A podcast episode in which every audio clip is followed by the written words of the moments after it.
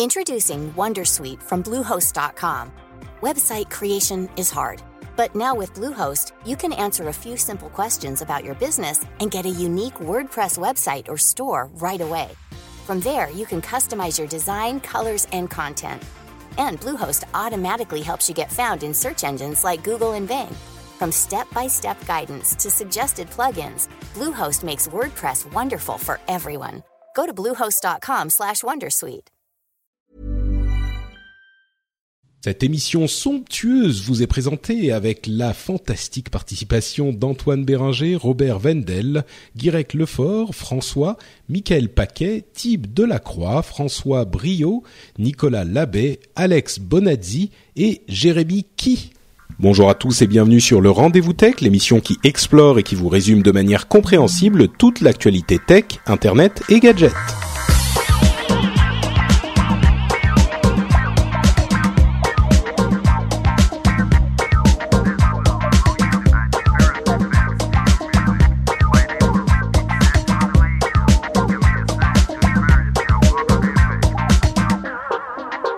Bonjour à tous et à toutes et bienvenue sur Le Rendez-vous Tech. Le Rendez-vous Tech, c'est le podcast bimensuel où on vous parle, on vous résume, on vous décortique l'actualité tech, internet et gadgets toutes les deux semaines avec des gens qui s'y connaissent, a priori. On suit tout ce qui se passe dans l'actualité tech et on vous livre les parties importantes, analysées et expliquées directement au creux de vos oreilles. Je suis Patrick Béja et je suis votre hôte. Et j'ai avec moi deux personnes extrêmement sympathiques et extrêmement chères à mon cœur, puisqu'ils font partie du réseau Nipcast, qui était un réseau de podcasts que j'aime beaucoup. J'ai Benoît Curdy et Mathieu, alias prof du web, qui semble avoir des petits problèmes de connexion. Mathieu, je ne sais pas s'il est revenu, mais donc je vais commencer par dire bonjour à Benoît. Il est revenu. Salut. Benoît, comment vas-tu ? Tu t'es remis de la Nipconf ? Je me suis là j'ai un peu la crève, hein, ce qui est normal après les grandes émotions, mais globalement très bien remis, grand plaisir et puis une joie incomparable aussi de t'avoir vu en chair et en os pour la première fois, donc c'était très sympa. C'est vrai, j'ai fait le déplacement jusqu'à Lausanne pour la Nipconf et on en parlera un petit peu plus tard. Si vous entendez un accent chantant dans ma voix, ça n'est rien comparé à celui dont va nous régaler Mathieu puisqu'il est de la belle province. Comment vas-tu, Mathieu ? Bonjour à vous deux. Présentement, je souffre du syndrome de l'imposteur. Oui. Ah voilà, ça a grésillé un petit peu comme tu disais et ça s'est adapté. Vas-y. Bonjour, désolé de ma qualité de son. Je souffre du syndrome de l'imposteur. Je suis avec deux podcasteurs professionnels, alors je vais essayer d'être au moins à 10% de votre capacité, c'est-à-dire 100% pour moi. Il est trop gentil, Mathieu. Bon, je suis content de vous avoir. Avant de se lancer dans l'émission où on va parler de plein de petites choses, des annonces de santé de Microsoft et de Nintendo, qu'est-ce qu'ils viennent faire là ? De la réorganisation chez Google, des débuts d'Apple Pay avec des trucs un petit peu inattendus du côté de la concurrence, etc. Je vais quand même vous demander à tous les deux et à nos auditeurs, est-ce que vous pensez que j'ai une voix un petit peu différente aujourd'hui? Est-ce qu'il y a quelque chose qui a changé en moi? Est-ce que vous sentez quelque chose? On sent la gravité de la fonction que tu incarnes dorénavant, mais à part ça, non. Oui, effectivement, comme l'a suggéré, l'a indiqué Benoît, c'est le premier épisode que je fais en tant que podcasteur professionnel. Et cette fonction est extrêmement importante, évidemment. D'habitude, j'aime pas trop passer de temps sur toutes ces histoires en début d'émission, et je vais peut-être en parler en milieu d'émission aussi, de parler du Patreon, mais là, en dehors même du Patreon, je voulais simplement dire deux mots sur cette transition qui a enfin été effectuée la semaine dernière. J'ai fait mon dernier jour au travail, et je suis aujourd'hui un podcasteur professionnel payé par vous, principalement aujourd'hui les auditeurs du Rendez-vous Tech qui choisissent de soutenir l'émission. Sans parler du Patreon, vous pouvez pas savoir à quel point c'est excitant et valorisant de se sentir soutenir par l'audience pour un produit qu'on fait pour eux, pour vous, et de pouvoir aujourd'hui me consacrer à 100% à cette passion qui m'habite. J'ai peut-être poussé un petit peu aujourd'hui en enregistrant. Ça c'est la troisième émission qu'on enregistre aujourd'hui. Les deux premières, j'en ai fait une en français, une en anglais sur les jeux vidéo, dont je vous dirai deux mots un petit peu plus tard. Mais je suis tellement excité, je peux pas me contenir, tellement je suis heureux de pouvoir vivre cette vie aujourd'hui. Et c'est vraiment grâce à vous, les auditeurs du Rendez-vous Tech. Et donc je tenais en ouverture d'émission à vous remercier du plus profond du cœur encore une fois. Tous les auditeurs et bien sûr les gens qui contribuent sur le Patreon dont on reparlera un petit peu plus tard. Mais voilà, maintenant je l'ai dit. Podcasté. Ah oui, non, mais complètement. Et en plus sur les jeux vidéo qui sont ma passion, j'ai annoncé donc. En fait, je suis passé de 3 émissions que je faisais avant à 6. J'ai doublé le nombre d'émissions immédiatement là. Et il y a encore des petites choses qui arrivent pas forcément. Enfin bref, c'est j'y vais à fond. Je pense que votre investissement sera rentabilisé. Enfin, je l'espère. Et en tout cas, j'espère ne pas vous décevoir. J'y suis for the long haul, pour la durée. C'est pas un truc que je fais à moitié. Donc voilà. Je vous en dirai un petit peu plus en milieu et en fin d'émission pour tout ça. Donc, on va parler de la Nipconf tout à l'heure, mais entre-temps, on a les news principales. Et à vrai dire, il n'y avait pas 3 sujets qui se sont détachés entièrement de toute l'actualité tech de ces 2 dernières semaines, parce que on revient quand même à ça, hein, les histoires de Patrick qui change de vie, c'est bien gentil, mais ce qui est important, c'est d'avoir une actu tech bien résumée et bien expliquée dans cette émission. C'est ce que vous demandez et c'est ce que vous aurez aujourd'hui encore. On a donc, comme je le disais, la première histoire qui s'est un petit peu détachée, c'est l'histoire de l'annonce de Microsoft qui a annoncé, comme on s'en doutait un petit peu, un service de santé et un premier accessoire, un premier objet de technologie portée qui utilise ce service de santé. Ça s'appelle Microsoft Health pour le service et Microsoft Band pour la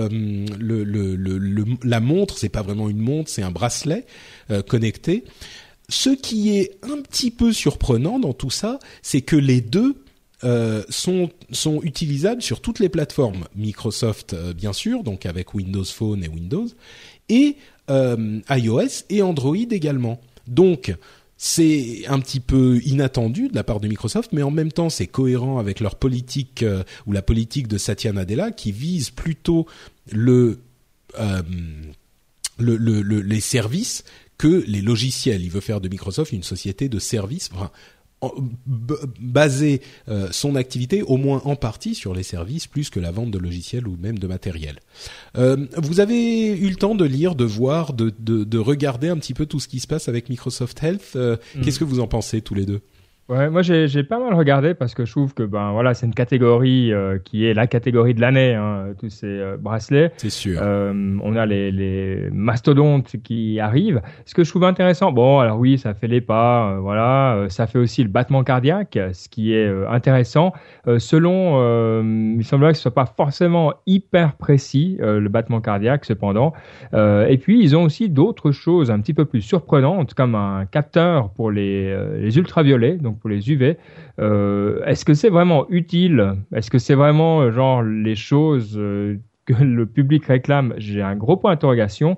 Et par nature, je me méfie des produits qui essayent de mettre trop de choses à leur lancement. Je préfère les produits qui font une chose très très bien, qui nous vraiment c'est un délice plutôt que ça.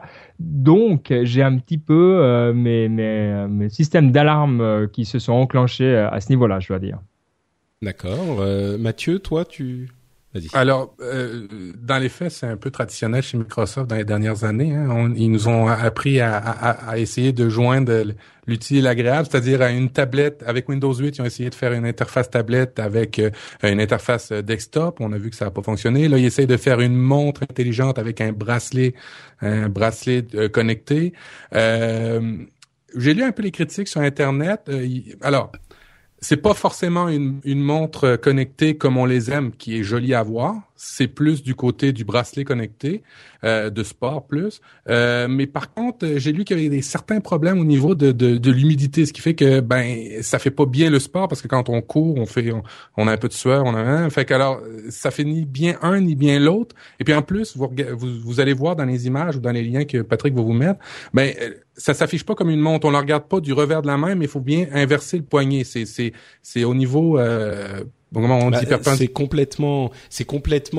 un écran qui est allongé, qui est un rectangle, mais qui va dans le sens perpendiculaire au bras en fait. Donc on peut pas le regarder en regardant son poignet comme on regarderait une montre. Il faut tendre le poignet vers l'avant en quelque sorte ou le monter vers le haut. C'est un petit peu bizarre effectivement à regarder. Et puis, je lisais aussi que la batterie, l'autonomie, malgré qu'ils ont mis deux espèces de batteries de chaque côté du poignet, c'est bien fait. On voit que ils ont passé un certain temps pour l'ingénierie de tout ça. Il y a deux batteries, mais c'est encore pas l'air suffisant. Et puis moi, j'ai vraiment l'autonomie pour moi est essentielle, surtout quand on parle d'une montre qui veut analyser. Bah là, on est à 4 jours, je crois, quelque chose comme ça, non? Bah alors, ce que j'ai lu, 2 jours, il me semble, non? Oui, non, vous avez peut-être raison, c'est 2 jours, effectivement, oui. Alors, quand une montre veut analyser le sommeil, puis qu'on est obligé de la recharger la nuit, une journée sur 2, ça fait un petit peu problème. Mais par contre, très joli, $200, compatible. Alors, iOS, Android, Windows Phone. Ça aurait été la moindre des choses que ce soit pas compatible Windows Phone. Et puis, le software sur lequel repose ce Health Band, ce band de Microsoft, ben, lui aussi est compatible sur les 3 plateformes.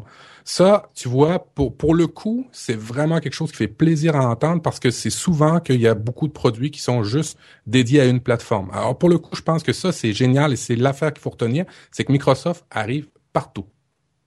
C'est tout à fait vrai, et d'autant plus que ce premier Microsoft Band, donc l'appareil lui-même, était une sorte de design de référence de Microsoft, enfin même pas, c'est un premier appareil qui est disponible chez Microsoft, mais ils vont par la suite mettre il y aura d'autres appareils construits peut-être même par d'autres que Microsoft eux-mêmes. C'est vraiment un écosystème qu'ils sont en train de développer.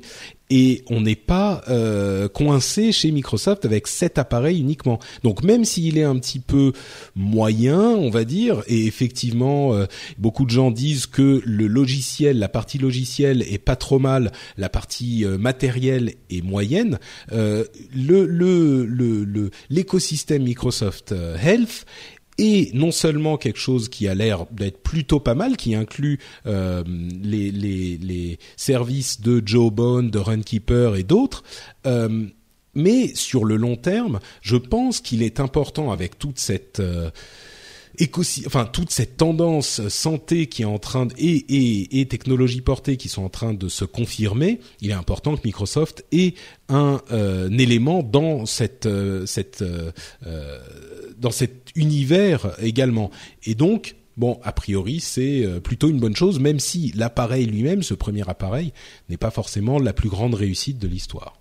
Mais en même temps, ils ont ce que je lisais aussi, c'est qu'au niveau des stocks, ils en ont pas produit trop. Ils ont vraiment, ma perception, c'est qu'ils ont vraiment dit, voici le produit que vous devriez faire si vous voulez être compatible avec Microsoft Health. Voici ce que nous pensons que ça devrait être. Voici, là, un peu comme Nexus avec Google, où ils montrent comment on devrait faire un produit pour Google. Ben là, Microsoft a fait la même chose. Ils s'aventurent pas trop sur des stocks qui arriveront pas à vendre, comme ils ont fait un peu avec des surfaces à l'époque.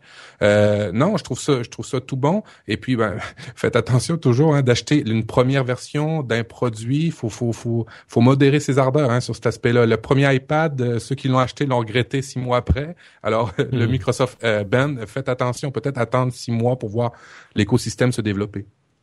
Pas faux. Ouais, moi je suis quand même un peu surpris.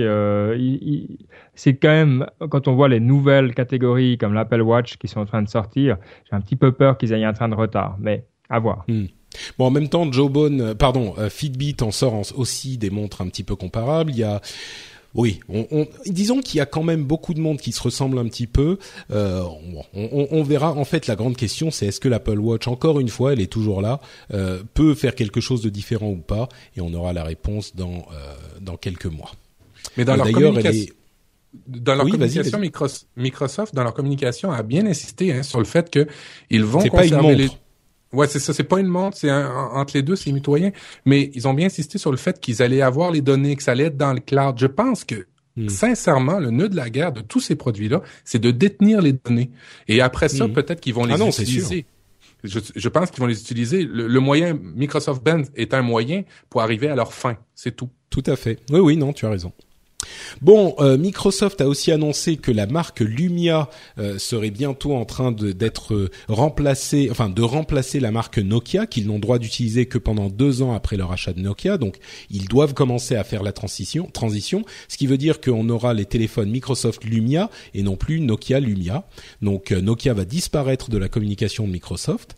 Nokia pourra réutiliser la marque Nokia pour les téléphones non smartphones d'ici pas trop longtemps, hein, 1 an, 1 an et demi, et pour les smartphones eux-mêmes, ça sera dans, ils avaient 5 ans de non-utilisation, donc Nokia reviendra dans le marché des téléphones.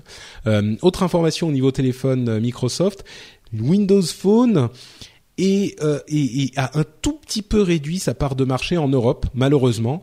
Elle n'a pas réduit de beaucoup, hein, c'est quelques dixièmes de points, mais il n'empêche, ça montre qu'ils ont un sentiment qu'on sentait un petit peu, nous, dans l'industrie tech, en tout cas sur Upload, par exemple.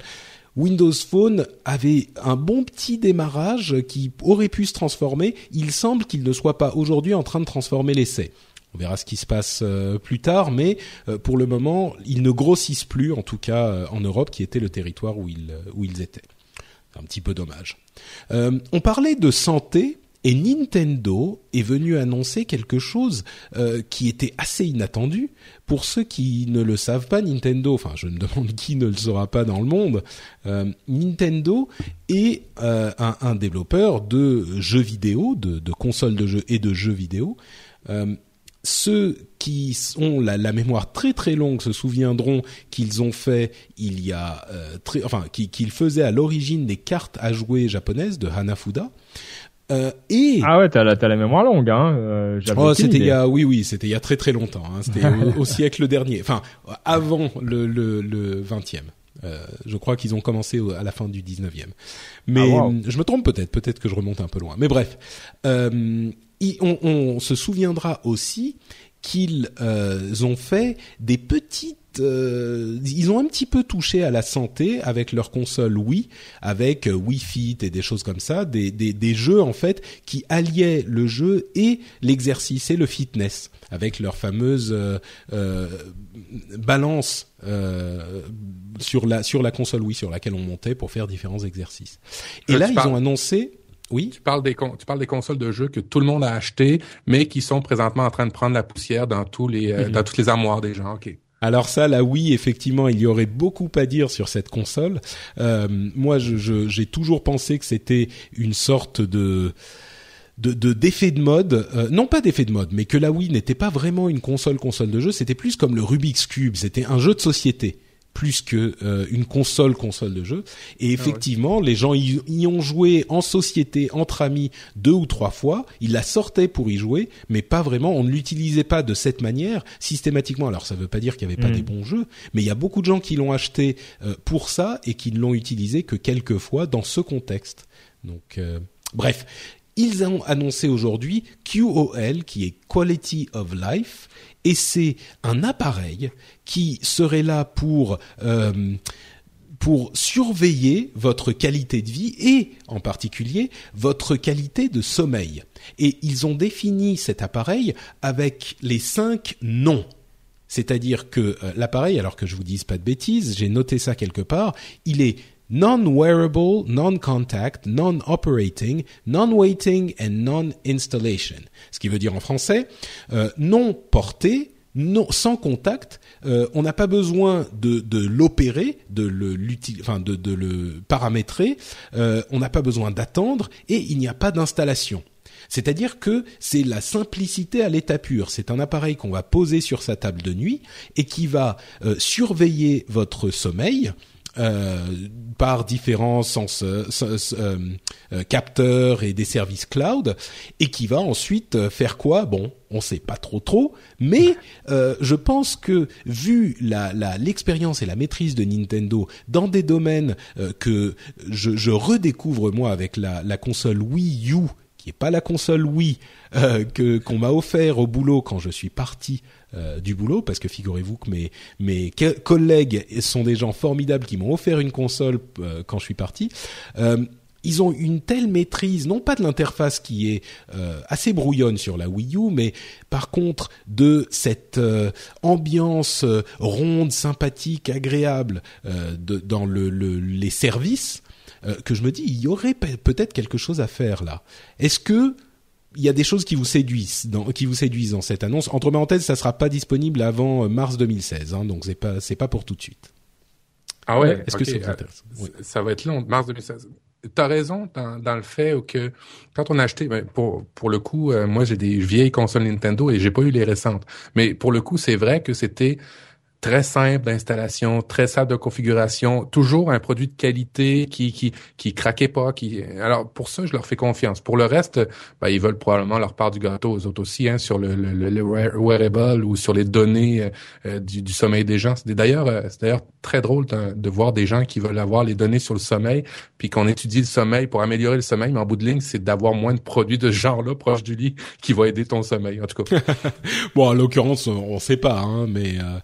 Bon, pardon, je ne me relance pas. Finissez tous les deux. Bon, je sais pas. Moi, ce qui m'intéresse dans ces choses-là, c'est toujours de voir l'usage autour de soi. Alors, quand c'est qu'une personne, bon, c'est pas très intéressant, mais quand je demande des sondages un petit peu plus à beaucoup de monde, je vois pas de grande aspiration à connaître son sommeil, parce que c'est quelque chose que finalement... on connaît assez bien, et puis alors oui, il y a des gens qui doivent prendre des mesures pour améliorer leur sommeil, mais il y a plein d'autres moyens pour ça aussi. J'aime beaucoup le fait que Nintendo se lance là-dedans, parce que je pense que c'est, comme tu l'as dit, la bonne société pour être simple, amicale et tout ça. De là à voir que c'est le bon vertical, le bon segment, c'est un petit peu un point d'interrogation. Est-ce qu'il y a quelqu'un parmi vous, que vous connaissez quelqu'un qui utilise des données pour améliorer son sommeil? Mais alors c'est ça le problème, c'est la fameuse citation de Henry Ford qui disait, si j'avais demandé aux gens ce qu'ils voulaient, ils m'auraient dit qu'ils voulaient des chevaux plus rapides. Et bien sûr, il a fait les voitures qui ont lancé la révolution automobile. Mais là... ce sont vraiment toutes ces données, tout le quantified self, ce sont des choses dont on ne voit pas vraiment l'utilité parce qu'on n'a pas ces informations, justement. À partir du moment où on se rend compte que on dort pas bien pour telle raison, qu'on pourrait améliorer son sommeil, qui est évidemment fondamental pour la vie de tous les jours, hein, ça peut avoir des conséquences dramatiques sur notre santé. Et sans aller jusqu'à la santé, sur notre stress ou notre fatigue, je pense, et il n'y a jamais eu d'outils qui permettaient vraiment, bon, il y a des petits trackers, des petits machins qu'on met sur son lit, etc. Mais si quelqu'un le fait bien, je pense que il faut l'avoir pour le comprendre. Et là, Benoît, ce que tu es en train de dire, c'est ah bah oui, mais moi j'en ai pas besoin. On n'en a pas besoin. Évidemment, on l'a jamais expérimenté, on l'a jamais eu, donc on peut pas se rendre compte de ce qui nous manque si on ne l'a jamais eu. Ouais, je vois bien. C'est les théories de l'innovation de rupture, mais ce que je veux dire par là aussi, c'est que ça prend du sens pour une société peut-être comme Google, où tu as des outils comme Nest. Je veux dire, le fait de capturer tout seul, et c'est là où on se rejoint, ça sert à rien en fait. Il faut que ta maison soit capable automatiquement de dire « J'ai observé Patrick pendant plein de jours et sans que lui-même ait à dire quoi que ce soit, aujourd'hui il dort pas très bien, je vais baisser la température ou ouvrir une fenêtre ou faire des actions comme ça. » Mais bon, je pense que disons Nintendo, que là, ils font quand même... Pas, quoi. Bah non, c'est sûr qu'ils vont pas se mettre a priori, hein, on sait pas, mais a priori ils vont pas se mettre à baisser la température. Mais par contre, là où tu disais, c'est un élément essentiel. Tu disais sans que j'ai rien à faire, et c'est exactement ce sur quoi ils se concentrent avec leur nouvel appareil. Les 5 non, c'est vraiment un truc qu'on pose là, et voilà. Et après, on va aller peut-être sur un site web ou je sais pas, avec une application sur téléphone mobile qui va nous dire, qui va nous donner toutes les informations sur notre sommeil. Et puis ensuite, à nous de d'agir en conséquence. Mais cet élément, la chose qui est vraiment nouvelle en fait, c'est pas l'idée de traquer son sommeil. La chose qui est vraiment nouvelle, à mon sens, c'est que c'est un appareil qu'on pose sur la table de nuit et basta, c'est terminé. Et il va ensuite lui-même nous informer. Et il va prendre la poussière comme l'autre. Non, je pense qu'on est d'accord. Je pense que ce côté-là est bien. Moi, je ne crois pas du tout au fait que l'utilisateur va agir lui-même sur les données. Le quantified self est un échec jusqu'ici, à part pour des catégories de personnes très spécifiques. Pour cette raison-là, on n'est pas très bon à se motiver. Mais là, Mathieu et Nip Live sont bien meilleurs dans ce domaine-là. Donc, je vous laisse écouter ces émissions pour en savoir plus. D'accord. Mais en même temps, c'est vrai, Patrice, que tu dis quand tu as une difficulté de sommeil, que tu veux agir là-dessus, tu veux trouver des moyens pour t'aider, ben cet appareil-là a tout son sens. Toutefois, quand c'est réglé ton problème, ben là, je pense qu'il va peut-être prendre plus la poussière que d'autres, à moins qu'il soit vraiment connecté à des appareils qui, en temps réel, vont toujours maintenir ta qualité de sommeil. Mais pour le moment, c'est vraiment juste un appareil qu'on met sur la table de chevet et qui prend poussière une fois qu'on a réglé le problème, si on en avait un. Je pense. Oui. Bon, on verra. On aura la réponse très bientôt, en mars 2016.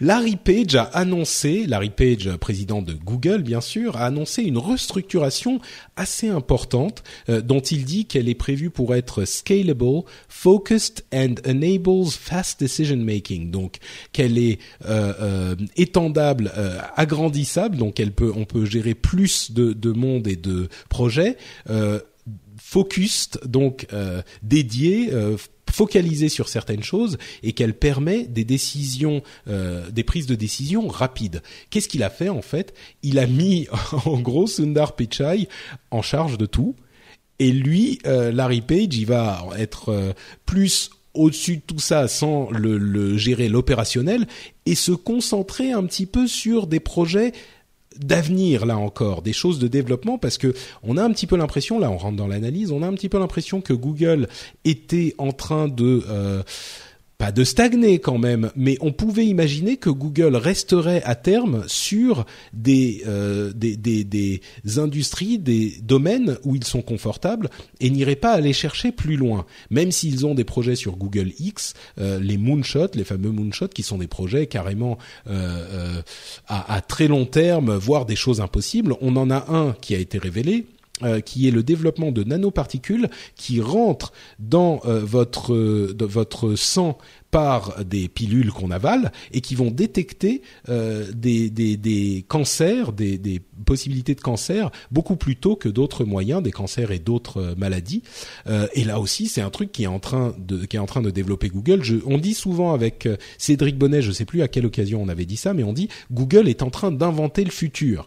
Et vraiment, c'est ça quoi. Là, des nanoparticules qui vont détecter la présence de cellules cancéreuses dans votre corps, c'est invraisemblable. Et il semblerait que Larry Page soit en train de se tourner vers des projets à plus long terme, peut-être pour s'assurer que Google ne se retrouve pas coincé là où ils sont aujourd'hui. Ils se libèrent parce qu'il avait trop de meetings, trop de quotidiens, et ils se libèrent pour essayer de gérer d'autres choses.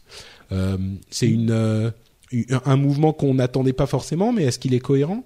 Il y avait une rumeur assez persistante sur le fait que Sundar Pichai avait été pressenti pour devenir CEO de Microsoft et que cette promotion extrêmement importante, c'est vrai, elle est vraiment massive, vient liée à ça. C'était le deal et donc ils ont laissé l'annonce du nouveau CEO de Microsoft passer pour quand même pas que ça soit trop visible. Je ne sais pas à quel point il faut accorder de l'importance à ce genre d'idée parce qu'on a toujours besoin d'expliquer, mais peut-être c'est simplement qu'ils forment une très très bonne équipe. Après sur le côté santé, ouais c'est clair, on voit Google avec son envie de en fait combattre la mort, carrément ils le disent comme ça. On peut pas leur reprocher de pas savoir continuer à avoir de nouvelles ambitions et là on est clairement là-dedans. C'est un exercice qu'ils font très souvent et qu'ils font très bien. Ok, Benoît. Mathieu, un truc à ajouter ? Je pense que c'était assez clair. Ouais, non, tout à fait. Par contre, étant dans les affaires, on fait pas de restructuration s'il y a pas un petit problème quand même. Alors, c'est juste ça que j'ai à dire. Quand on est une entreprise et qu'on restructure, c'est parce qu'il y a quelque chose. C'est tout. Oui. Maintenant, on connaît pas la raison. La raison est en arrière de ça. Oui. Bon, en même temps, il y a peu de sociétés qui n'ont pas de problème. C'est quand on arrive à cette taille-là, c'est toujours de savoir sur quel problème on veut se concentrer. C'est une personnalité qui est quand même assez intéressante dans la mesure aussi où elle est très calme. Hein, les fondateurs, ça ressemble un petit peu au Eric Schmidt. Peut-être que il vient aussi rétablir la balance aussi. Sundar Pichai, je suis très curieux moi de voir comment il va s'installer dans son rôle. Mm. Effectivement, ça risque d'être assez intéressant parce qu'il a bien géré ce qu'il gérait jusqu'à maintenant, c'est-à-dire Chrome et... Attendez, je vais pas dire de bêtises. Bon, bref, il prend tout en charge maintenant, donc c'est plus simple. C'est ça, c'est facile. On a eu les premières reviews aussi du Nexus Player, vous savez, cet appareil qui se branche sur la télé, qui est sous Android TV. Visiblement, ça c'est pas super.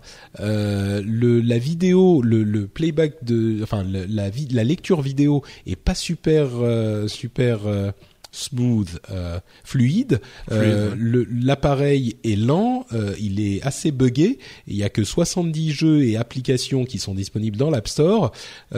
C'est la review de Ars Technica qui nous dit ça. Bon, ça n'a pas l'air d'être un succès. Enfin, un succès. Un appareil extrêmement bien fini, en tout cas aujourd'hui. Je suis vraiment surpris parce que j'ai acheté, Ben, tu le sais, j'achète toujours plein de produits en Chine. Et en Chine, ils sont assez forts sur les espèces d'Android TV pas très chères, à 50€, 70€. Et j'en ai essayé plusieurs, les MTK 802, des espèces de bâtons, des petits bâtonnets, des sticks, comme on dit, HDMI. Et ils étaient excessivement fluide avec des processeurs très très petits. J'avais beaucoup d'espoir. J'ai même dit que c'était pour moi, à mon sens, la belle annonce des dernières Nexus, la Nexus Player. Et je suis vraiment surpris de lire cette nouvelle-là. Alors, c'est toujours la même chose. Ils vont peut-être corriger beaucoup de bugs, tout simplement avec un update une mise à jour tout simplement de l'OS. Mais je suis vraiment surpris qu'ils n'arrivent pas à faire une qualité au moins égale que des produits chinois de fond de cours. Ça, t'es sûr qu'ils n'étaient pas sous Google TV ces appareils-là plutôt que Android TV? C'est relativement nouveau Android TV. C'était vraiment. C'était vraiment... en fait, c'était un Android. C'était pas un Android TV, mais c'était un Android et non pas un Google TV. Et puis pourtant, tu vois, des produits de fond de cours, comme j'insiste, le produit est de mauvaise qualité, plastique, mal fini, mais c'est très, très fluide. Avec peu de processeurs, ils arrivaient à avoir une expérience utilisateur très plaisante. Alors, je suis estomaqué de dire ça, que Google lance un produit qui arrive pas à avoir la qualité des produits merdiques chinois, on va le dire comme ça, c'est surprenant. Ouais. Bon, je suis à peu près sûr que ça sera corrigé avec une mise à jour, je pense. Nexus 9, la tablette, les premières reviews disent que c'est une excellente tablette, il y a rien de surprenant là-dessus. Et c'est Engadget qui dit excellente tablette, l'écran et les enceintes pourraient être un petit peu meilleures, mais bon, voilà. Je lis les reviews sur Techmeme qui fait des résumés de tout ça, c'est très pratique. Techmeme.com. Android 5 Lollipop qui est très bien aussi, excellente, très intuitif. Les notifications sont intuitives, meilleure performance et batterie. Et les outils de développement vont améliorer l'expérience Android de manière significative. Donc Android 5, on espère le voir très bientôt sur tous nos appareils Android. Je continue à faire des refresh mon update parce que normalement pour la gamme Nexus c'est censé sortir aujourd'hui, donc on est le 3 novembre. Et j'ai beau check now, il ne se passe rien, mais je vous promets que si vous m'entendez crier, vous saurez que c'est ça quoi. Super. Apple Pay a été activé il y a 2 semaines de ça maintenant, et il y a eu des petits problèmes assez intéressants avec le système CurrentC de CVX. Alors c'est quoi CurrentC? Et ça, ce dont on va parler parle de beaucoup de choses dans l'univers de la tech et dans l'univers des paiements sans contact. Alors CurrentC, c'est un système développé par la société CVX, qui est Walmart, CVS, qui est chez Walmart, CVS, etc., qui est donc un système de paiement différent du système sans contact Visa ou Apple Pay ou Google Wallet, et qui et nécessite pour fonctionner de connecter votre compte en banque à ce système directement, donc il ne passe pas par les cartes de crédit, ce qui est important parce que évidemment tous les marchands qui utilisent les cartes de crédit payent une certaine somme aux sociétés de cartes de crédit, ce qui est normal. Et donc ce système CurrentC, qui était développé par certaines enseignes pour économiser un petit peu d'argent, était en place en test dans différents magasins depuis des mois et des mois. Et au moment où Apple Pay est arrivé, comme les terminaux pouvaient aussi faire du NFC et fonctionnaient avec Google Wallet et maintenant avec Apple Pay, les gens se sont mis à utiliser Apple Pay dans ces enseignes, donc Walmart, CVS, etc., qui sont des grosses enseignes aux États-Unis, bien sûr. Eh bien, figurez-vous qu'au bout d'une journée, Apple Pay ne fonctionnait plus sur ces appareils. Pourquoi ? Parce que il faisait partie du consortium CurrentC. Et CurrentC leur a dit, et c'était dans les conditions d'utilisation, vous ne pouvez pas utiliser un système concurrent. Et là, on se dit, mais il était en place, le système NFC était en place depuis des mois. Pourquoi est-ce qu'ils s'en sont aperçus que maintenant ? Eh bien, c'est là qu'on voit la force de frappe marketing et de puissance de mindshare, d'esprit, d'influencer les esprits d'Apple. C'est que c'est grâce à, enfin c'est au moment où Apple a mis en place ce système que ce système concurrent s'est aperçu que tous les systèmes NFC marchaient aussi. C'est-à-dire que Google Wallet marchait depuis longtemps, mais trop peu de gens l'utilisaient pour que on s'en rende compte. C'est quand même invraisemblable, quoi. C'est assez surprenant. À côté de ça, le système CurrentC en question est symptomatique des problèmes de l'industrie et des problèmes des gens qui innovent sans innover. Il faut, pour faire un paiement, scanner un QR code, enfin lancer l'application, ce qui est normal, scanner un QR code, montrer le QR code ou le résultat au vendeur, et à ce moment c'est payé. Ce qui est scanner le QR code, tout ça, c'est hyper compliqué. Il faut lier votre compte et donner vos informations à CurrentC, les informations de carte bleue. Et en plus de ça, ils ont eu, juste à ce moment, juste dans la semaine, une alerte de sécurité, comme quoi certains de leurs serveurs avaient eu des problèmes, ou en tout cas des partenaires, et des adresses e-mail étaient dans la nature. Donc évidemment, ça a fait très très mauvais effet. Tout ça pour dire, il y a un vrai effet Apple Pay qui va évidemment bénéficier à Google aussi, à Android aussi, à tous les gens, toutes les technologies NFC. Donc on peut penser qu'on y est là, les paiements sans contact, en plus assez sécurisés avec le lecteur d'empreintes digitales, vont arriver et ça bouscule un petit peu les autres, quoi. Ouais, tout ce qui est basé sur un QR code est déjà un petit peu un échec à la base, mais c'est incroyable. Oui. Ouais, ils ont raison, ceci dit, de pas se laisser abattre comme ça, hein, les Walmart, les CSV là de ce monde. CVS, oui. Les CVS, pardon, ça, c'est l'autre chose. Parce que en même temps, c'est peut-être des combats d'arrière-garde, mais chaque jour qu'ils arrivent à garder la main sur ces données est important.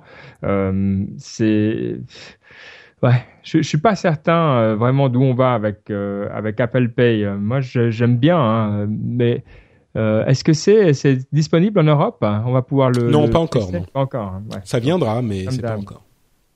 Okay. Oui, il y a tellement de deals à faire. Oh, pardon, Mathieu. Et c'est toujours pas disponible au Canada non plus.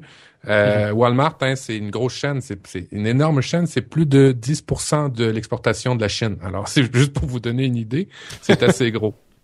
Oui, c'est énorme, c'est sûr. Et effectivement, je pense qu'on a tendance, comme tu le dis, Benoît, à se dire « Allez, les entreprises tech, Google, Apple, allez-y, cassez tout ».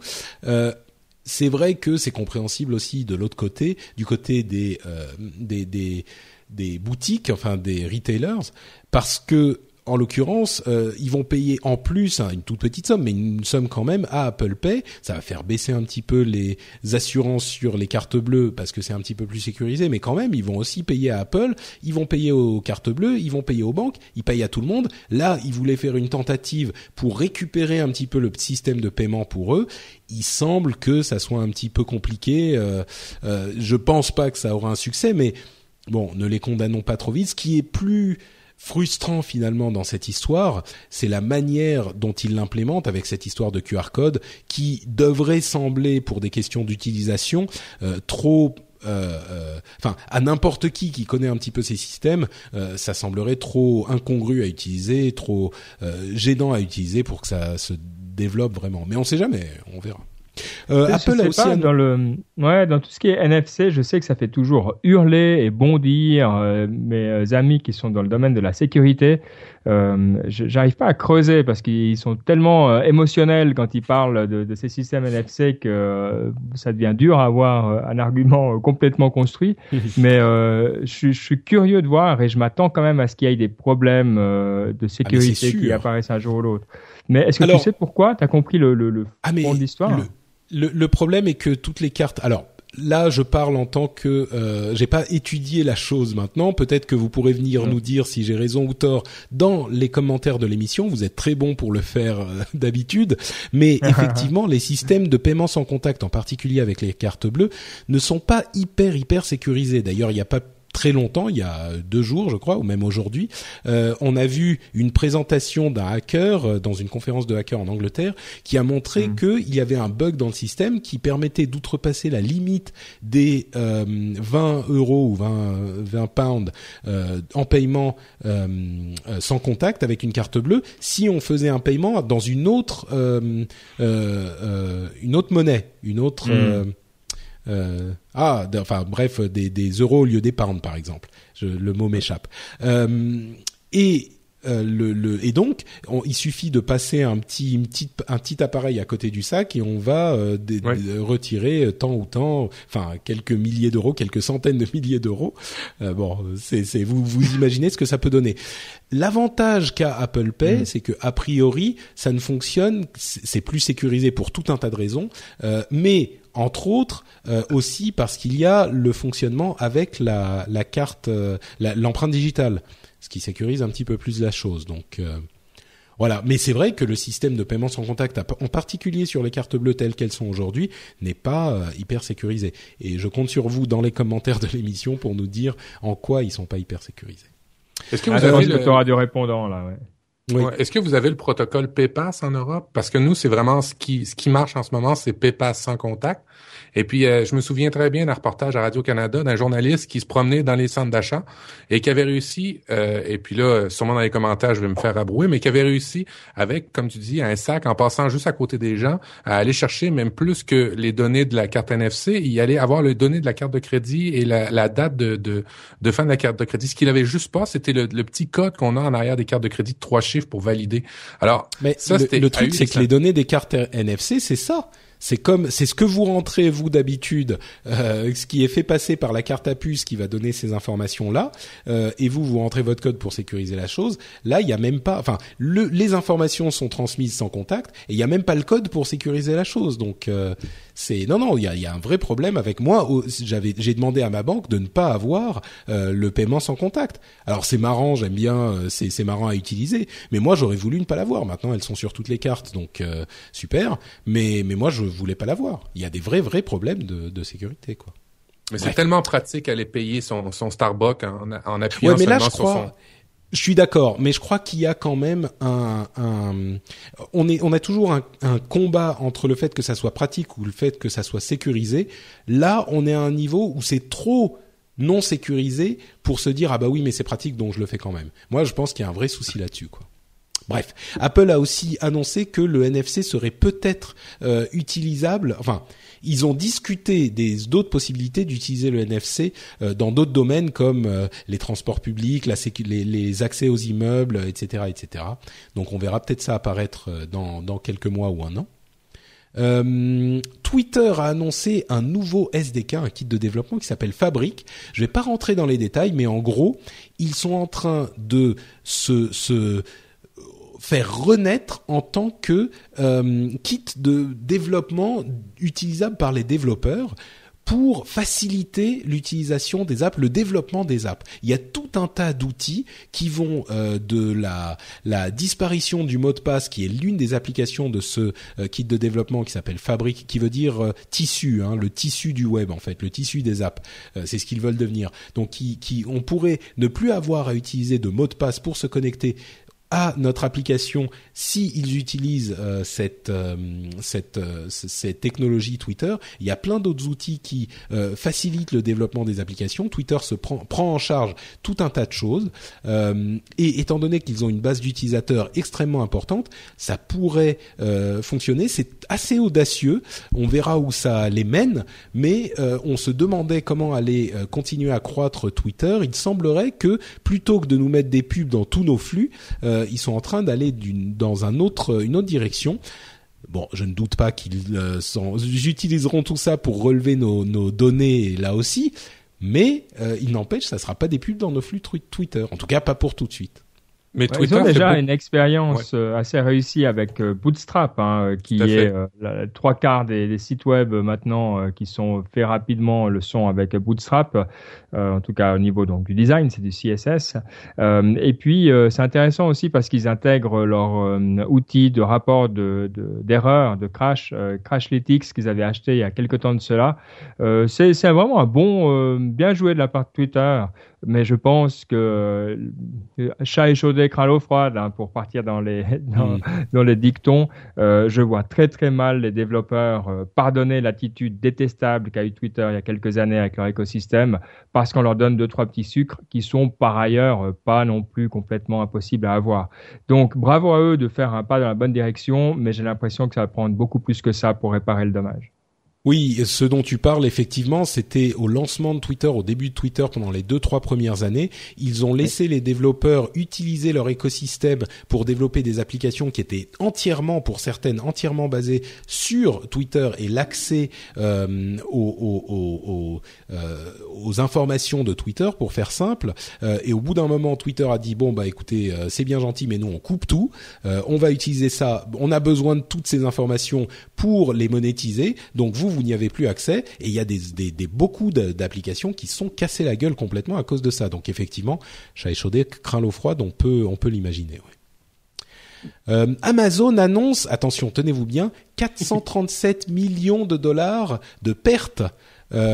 C'est assez énorme. On sait qu'Amazon a souvent eu des attitudes un petit peu de défiance vis-à-vis de Wall Street parce qu'ils voulaient développer leur business avant de se mettre à chasser les profits et les profits du prochain trimestre, comme c'est souvent trop le cas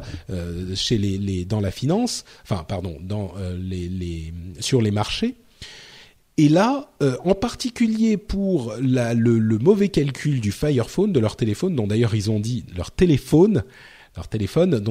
dit oui, nous pensons l'avoir mis à un prix un peu élevé. Sans déconner, c'était effectivement un téléphone moyen qui était très particulier, qui était au prix d'un téléphone extrêmement premium. Là, ils se rendent compte qu'il était trop cher et en plus, ça a contribué donc à ces pertes astronomiques.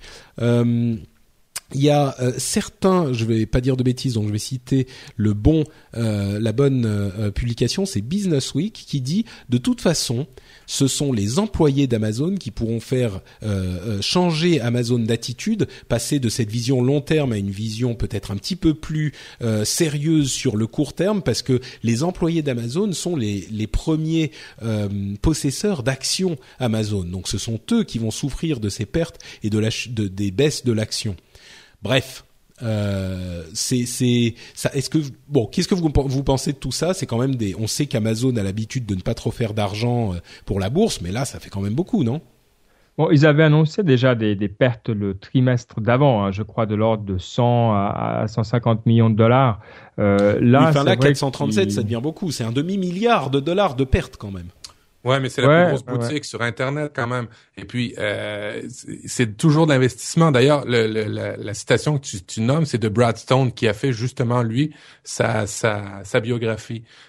Et quand on lit sa biographie, toujours réinvestir, c'est ce que faisait Jeff Bezos, il réinvestissait toujours son gagne-pain, même des fois quitte à s'endetter pour augmenter son entreprise, pour être la grosse boutique du net. Oui, enfin là il y est, non ? Il peut quand même commencer à... Enfin bon, peut-être qu'effectivement pour Noël ils vont faire tellement d'argent que là ça sera pas grave. Oui, c'est ce que tu penses. Ouais.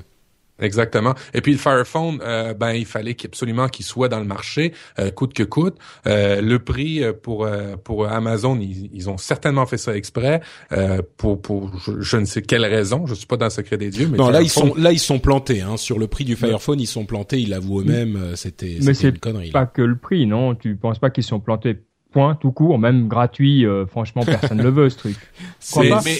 C'est un scanner, n'oubliez pas, hein, c'est des 4 caméras toujours en fonction qui scannaient tout ce que vous faisiez. C'est une preuve de concept, selon moi. Je l'ai dit tantôt, on n'achète jamais un produit, on essaie de pas acheter un produit d'une première génération. C'est une preuve de concept. Apple a fait ça avec le Mac Cube. Ils le font tous. Et puis, Jeff Bezos est très, très, très intelligent et il vient de Wall Street. C'était un financier avant. Oui, tout ce que tu dis est vrai, hein, mais je pense que là, quand même, malgré toute la bonne volonté qu'on peut avoir, je pense que il faut avouer qu'ils sont plantés sur le Fire Phone, preuve de concept ou pas, test ou pas, etc.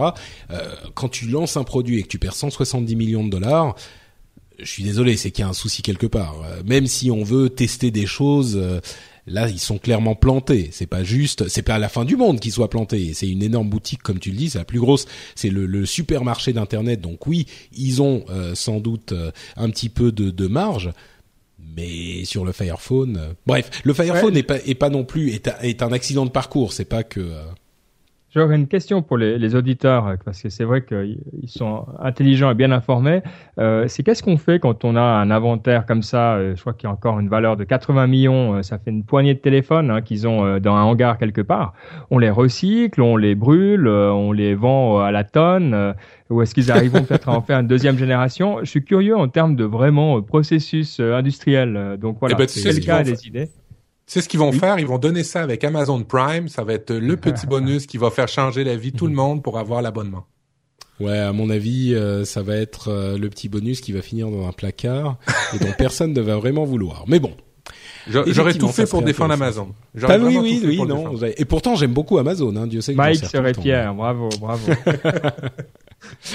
Bon, écoutez, on arrive à la fin de la partie des infos à retenir. Et donc, ça veut dire que je vais faire une petite pause pour l'un de mes moments préférés de l'émission, c'est-à-dire remercier les auditeurs qui me soutiennent, qui nous soutiennent sur Patreon. Et je vais commencer tout de suite en remerciant du fond du cœur, Ludovic, Pouetch, Alexandre Marquez, Tezeb Web, Desroisy Sofiane, ou Sofiane Desroisy, que je connais bien sur Twitter, Jean Clébert Loret, qui est un jeune homme plutôt sympathique, que vous avez entendu il y a quelque temps dans le Rendez-vous Tech d'ailleurs, JK, Laurent Gagneux, Salvi Photo, Laurent Vernet et Laurent Sarfati. Merci à tous les Laurents, merci à tous les autres aussi de soutenir le Rendez-vous Tech. Alors, grande annonce, on se posait la question il y a 2 semaines encore, je me disais on va peut-être pas atteindre le palier de stabilisation financière du Rendez-vous Tech. Eh bien figurez-vous que il y a en début de semaine dernière, je sais pas ce qui s'est passé, il y a eu 2 personnes qui ont donné pas mal de sous et les gens qui ont été entraînés dans le tourbillon du soutien aux émissions qu'ils aiment bien, et on a atteint finalement ce palier de stabilisation financière, ce qui a pour moi un effet absolument incroyable, c'est que symboliquement et concrètement, au moment où j'ai quitté mon boulot, je me disais... Alors évidemment, c'était un moment extrêmement émotionnel pour moi, j'avais 5 ans de boîte, je suis parti, mais vraiment sans filet, je suis parti, vous le savez, j'avais pas le chômage, rien... Et en plus, j'ai quitté une boîte que j'adorais, avec des gens que j'adorais, qui étaient super sympas, et c'était un moment hyper bizarre pour moi.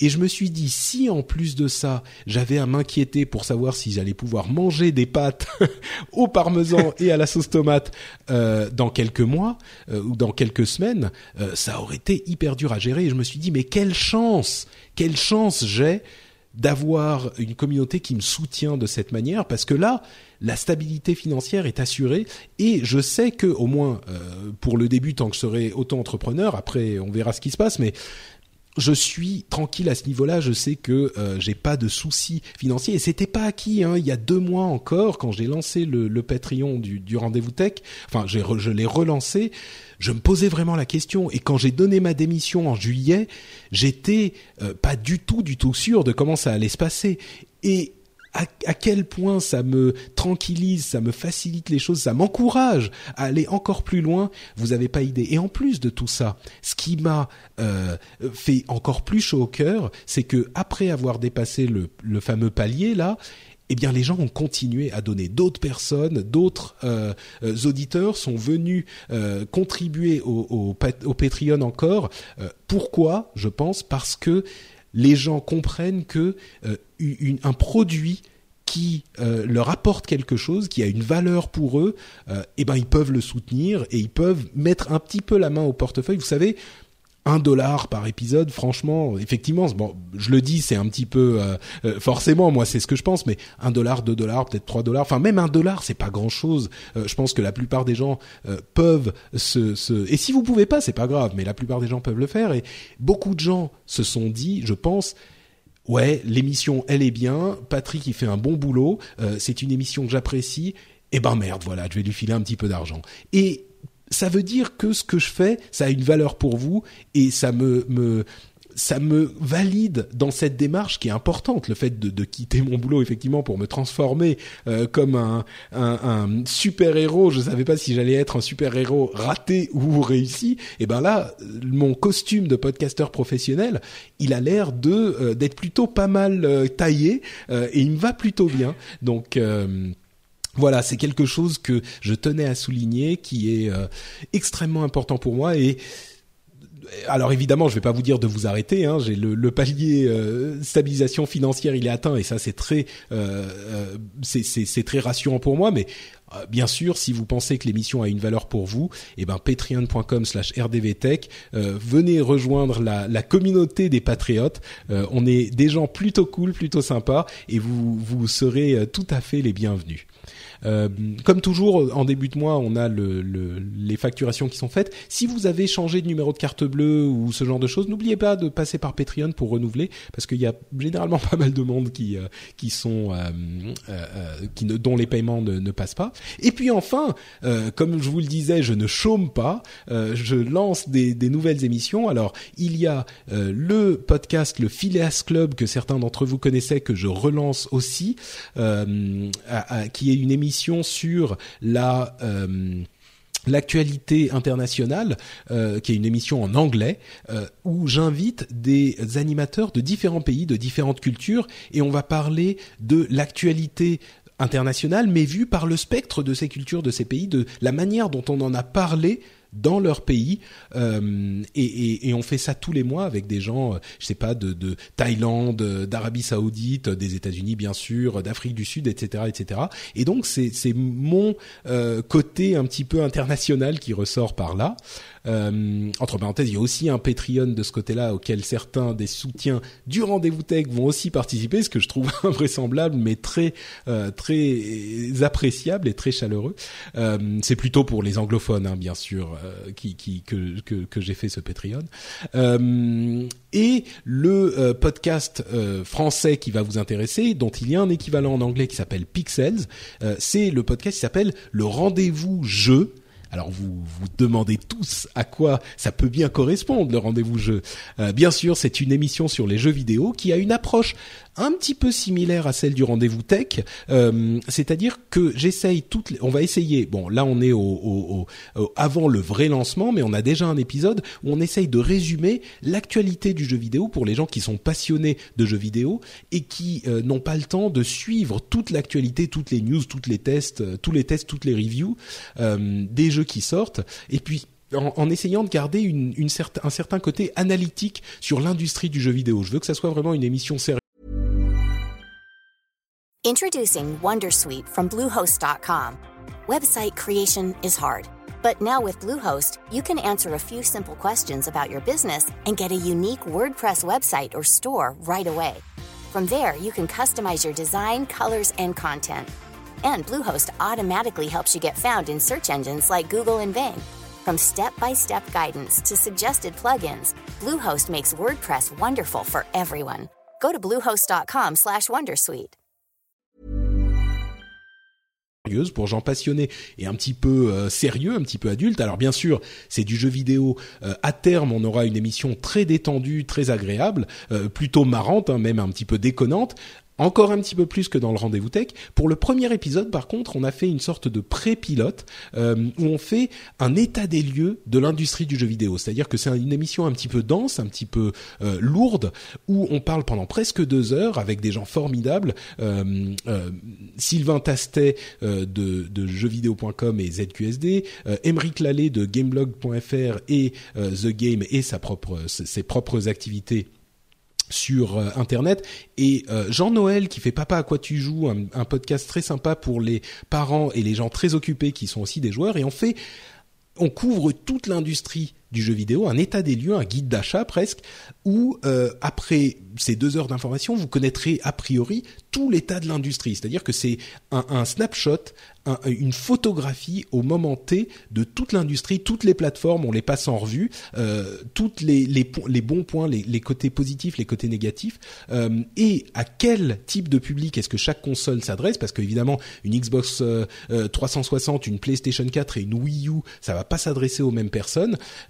Et voilà, donc c'est une émission un petit peu dense, mais qui, à mon sens, est une très bonne base à poser pour le futur où on sera beaucoup plus déconneur. Et d'ailleurs, Benoît, tu me disais que tu l'écoutais et que même toi qui n'es pas un gros joueur, tu comprenais tout ce qui se passait. Ça m'a fait plaisir. Oui, absolument. Alors, aucun problème. C'est vrai que... Alors, je dois m'accrocher, je dois faire attention parce que tout n'est pas très clair. Des fois, je dois me souvenir des plateformes, des jeux, etc. Mais non, facile d'accès, même pour les amateurs, aucun problème. Super, bah écoute, c'est le but, j'espère que ceux parmi vous qui sont des amateurs de jeux vidéo seront intéressés. Bon, évidemment, si les jeux vidéo ne vous intéressent pas du tout, c'est pas vraiment pour vous, mais je pense qu'il y en aura quelques-uns que ça intéressera. Ça s'appelle Le Rendez-vous Jeu, et c'est bien sûr sur frenchspin.fr. Le premier épisode, qui est un premier pré-pilote, est disponible, et on aura sans doute dans quelques jours, puisque je pars à la BlizzCon, un spécial BlizzCon avec un rapport sur ce qui se passe à la BlizzCon, ce qui rappellera des petits souvenirs aux auditeurs d'Azeroth.fr de l'époque, mais ça viendra dans quelques jours. On parlera donc de la Nipconf à la fin de l'émission, si ça vous va, puisqu'on a un petit extrait, enfin pas un extrait, un segment qu'on a enregistré à la BlizzCon avec Mike et Guillaume. On fera un petit résumé de tout ça à la fin de l'émission. Vous voulez en parler maintenant, c'est comme vous voulez. Ah bah alors, non, c'est chouette d'avoir un résumé à la fin de l'émission. Non, bah, la Nipconf, on aura les vidéos bientôt en ligne, donc on fera passer le message pour tous ceux qui veulent voir ce que les intervenants ont dit, pas de problème. D'accord. Bon, on en parlera un petit peu à la fin de l'émission pour expliquer ce que c'est aux gens qui ne le savent pas encore. Nos news et rumeurs donc dont on va parler, comme toujours, c'est des news et des informations sur lesquelles on va un petit peu plus vite que dans nos news à retenir. La première dont je voulais parler, c'est le texte assez intéressant de Tim Cook sur le fait qu'il annonce son homosexualité. C'est un sujet qui n'était pas non plus un grand secret, mais qu'il n'avait jamais mis en avant ou dont il n'avait jamais parlé publiquement. Et là, il a dit dans un article publié il y a quelques jours qu'il était effectivement homosexuel et qu'il en était fier et qu'il était reconnaissant à Dieu de son statut, enfin du fait qu'il soit homosexuel. Il y a des gens sur Twitter qui ont dit oui bon il exagère un petit peu, et puis même moi je disais non pas qu'il exagère mais je disais je suis content qu'on soit dans une société où il peut dire ça et c'est pas un gros scandale, c'est juste bon ok il est homo et puis on passe à autre chose parce que c'est pas quelque chose de choquant. Et j'ai lu un petit peu plus sur le sujet et effectivement il y avait deux éléments qui étaient intéressants. D'une part la manière dont il parle de cette reconnaissance envers Dieu pour son homosexualité, c'était intéressant, c'était dit de manière intéressante. Il a dit ça m'a donné une perspective, une manière de d'appréhender l'exclusion, d'appréhender les problèmes de ce type-là beaucoup plus que évidemment si j'avais été hétéro. Et d'un autre côté, il y a certaines personnes qui disaient mine de rien, il faut pas qu'on dise ok bah c'est pas une si grosse info, ok on le passe sous le paillasson et puis on oublie. Non, c'est quelque chose d'important effectivement. C'est pas qu'il faut pas qu'on l'oublie, mais c'est quelque chose d'important. Et puis, pour imaginer tous les gens, particulièrement aux États-Unis, où il y a certaines zones où l'intolérance est malheureusement encore très importante, hein. Il y a des endroits où c'est difficile d'être homosexuel. Bien sûr, ça c'est le cas en Europe aussi, mais beaucoup plus aux États-Unis. Ces gens-là qui vont voir le président de d'une des plus grandes sociétés du monde, d'une société dont le pays est fier, qui va annoncer je suis fier d'être homosexuel, ça va peut-être être une lueur d'espoir pour eux aussi. Donc c'est quelque chose qui est quand même important et qu'il faut souligner et qu'il faut un petit peu mettre en avant. C'est ce que je voulais faire ici un petit peu aussi à ma manière. Ouais, il faut peut-être remettre en contexte aussi que Tim Cook est né en 1960 en Alabama. Et donc je sais pas qu'il a grandi à New York maintenant dans des milieux hyper ouverts à tout ça. Et quand il dit que, parce que j'ai aussi entendu dire des gens ah oui le milliardaire qui vient dire que c'était difficile pour lui, moi je le crois là-dessus.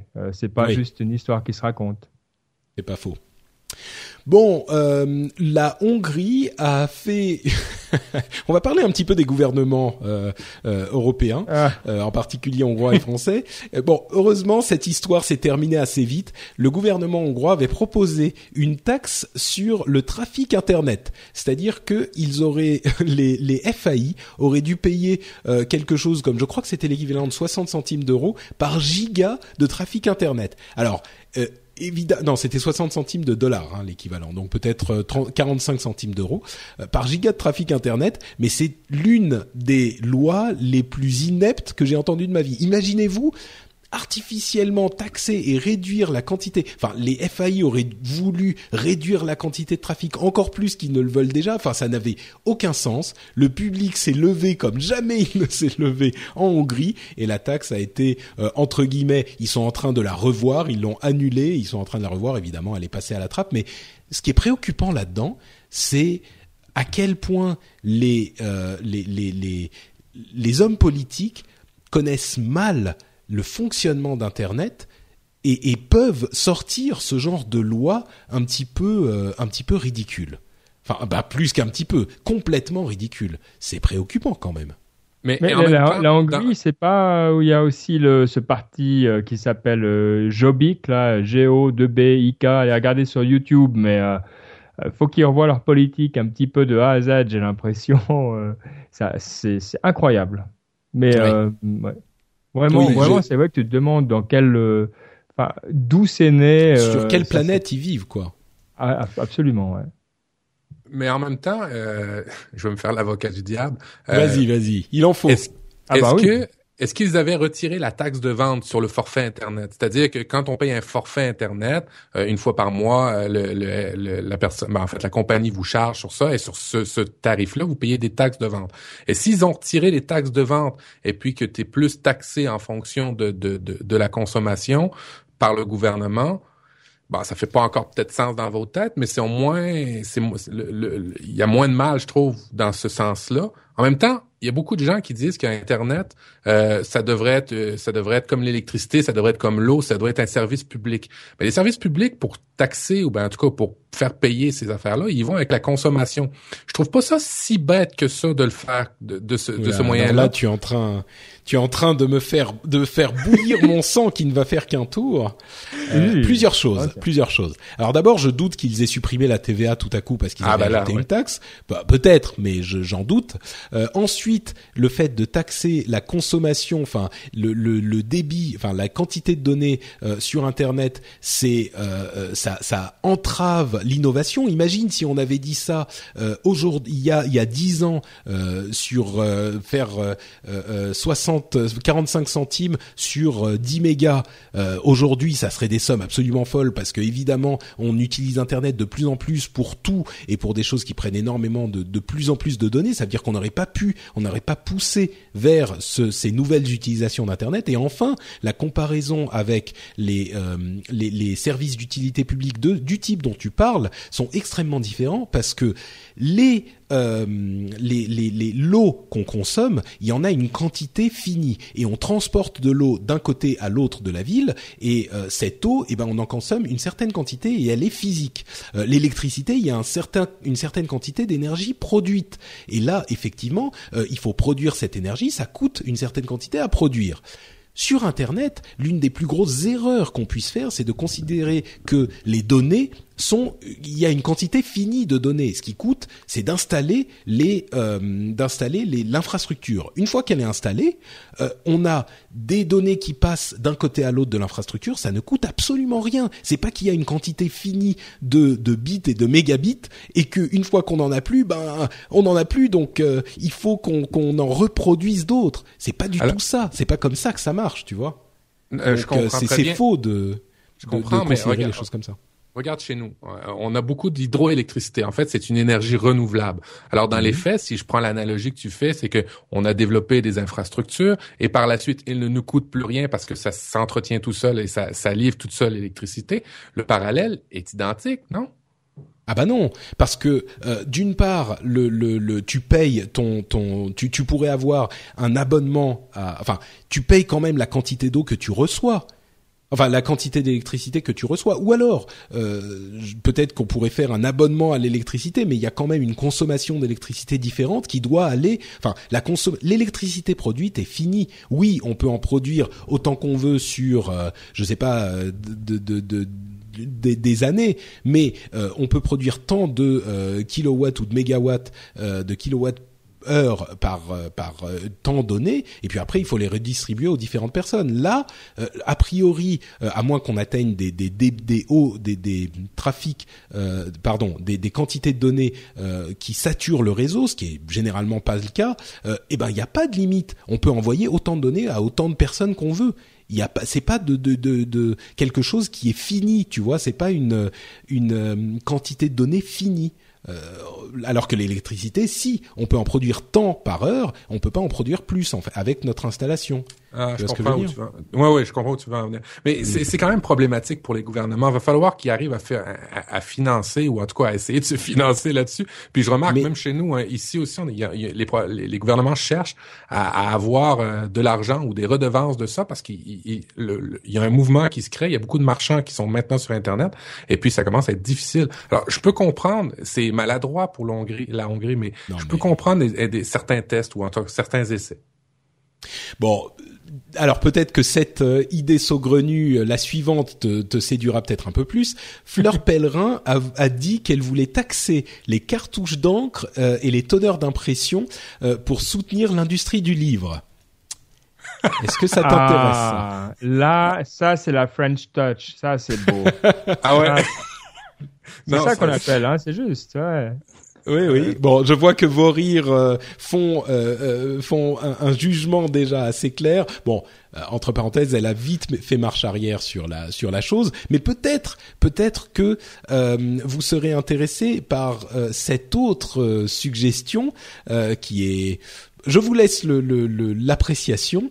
La suggestion selon laquelle il faudrait taxer les transactions immobilières effectuées sur des sites de petites annonces comme Le Bon Coin, avec ce calcul du député socialiste Jacques Cresta, je lis sur le site L'Informaticien, qui nous dit que on pourrait, en taxant les transactions immobilières du Bon Coin, gagner 312 millions d'euros, faire gagner 312 millions d'euros à l'État. Alors, pourquoi, comment vous avez vraiment besoin d'argent, hein, c'est non, ce qu'on en déduit.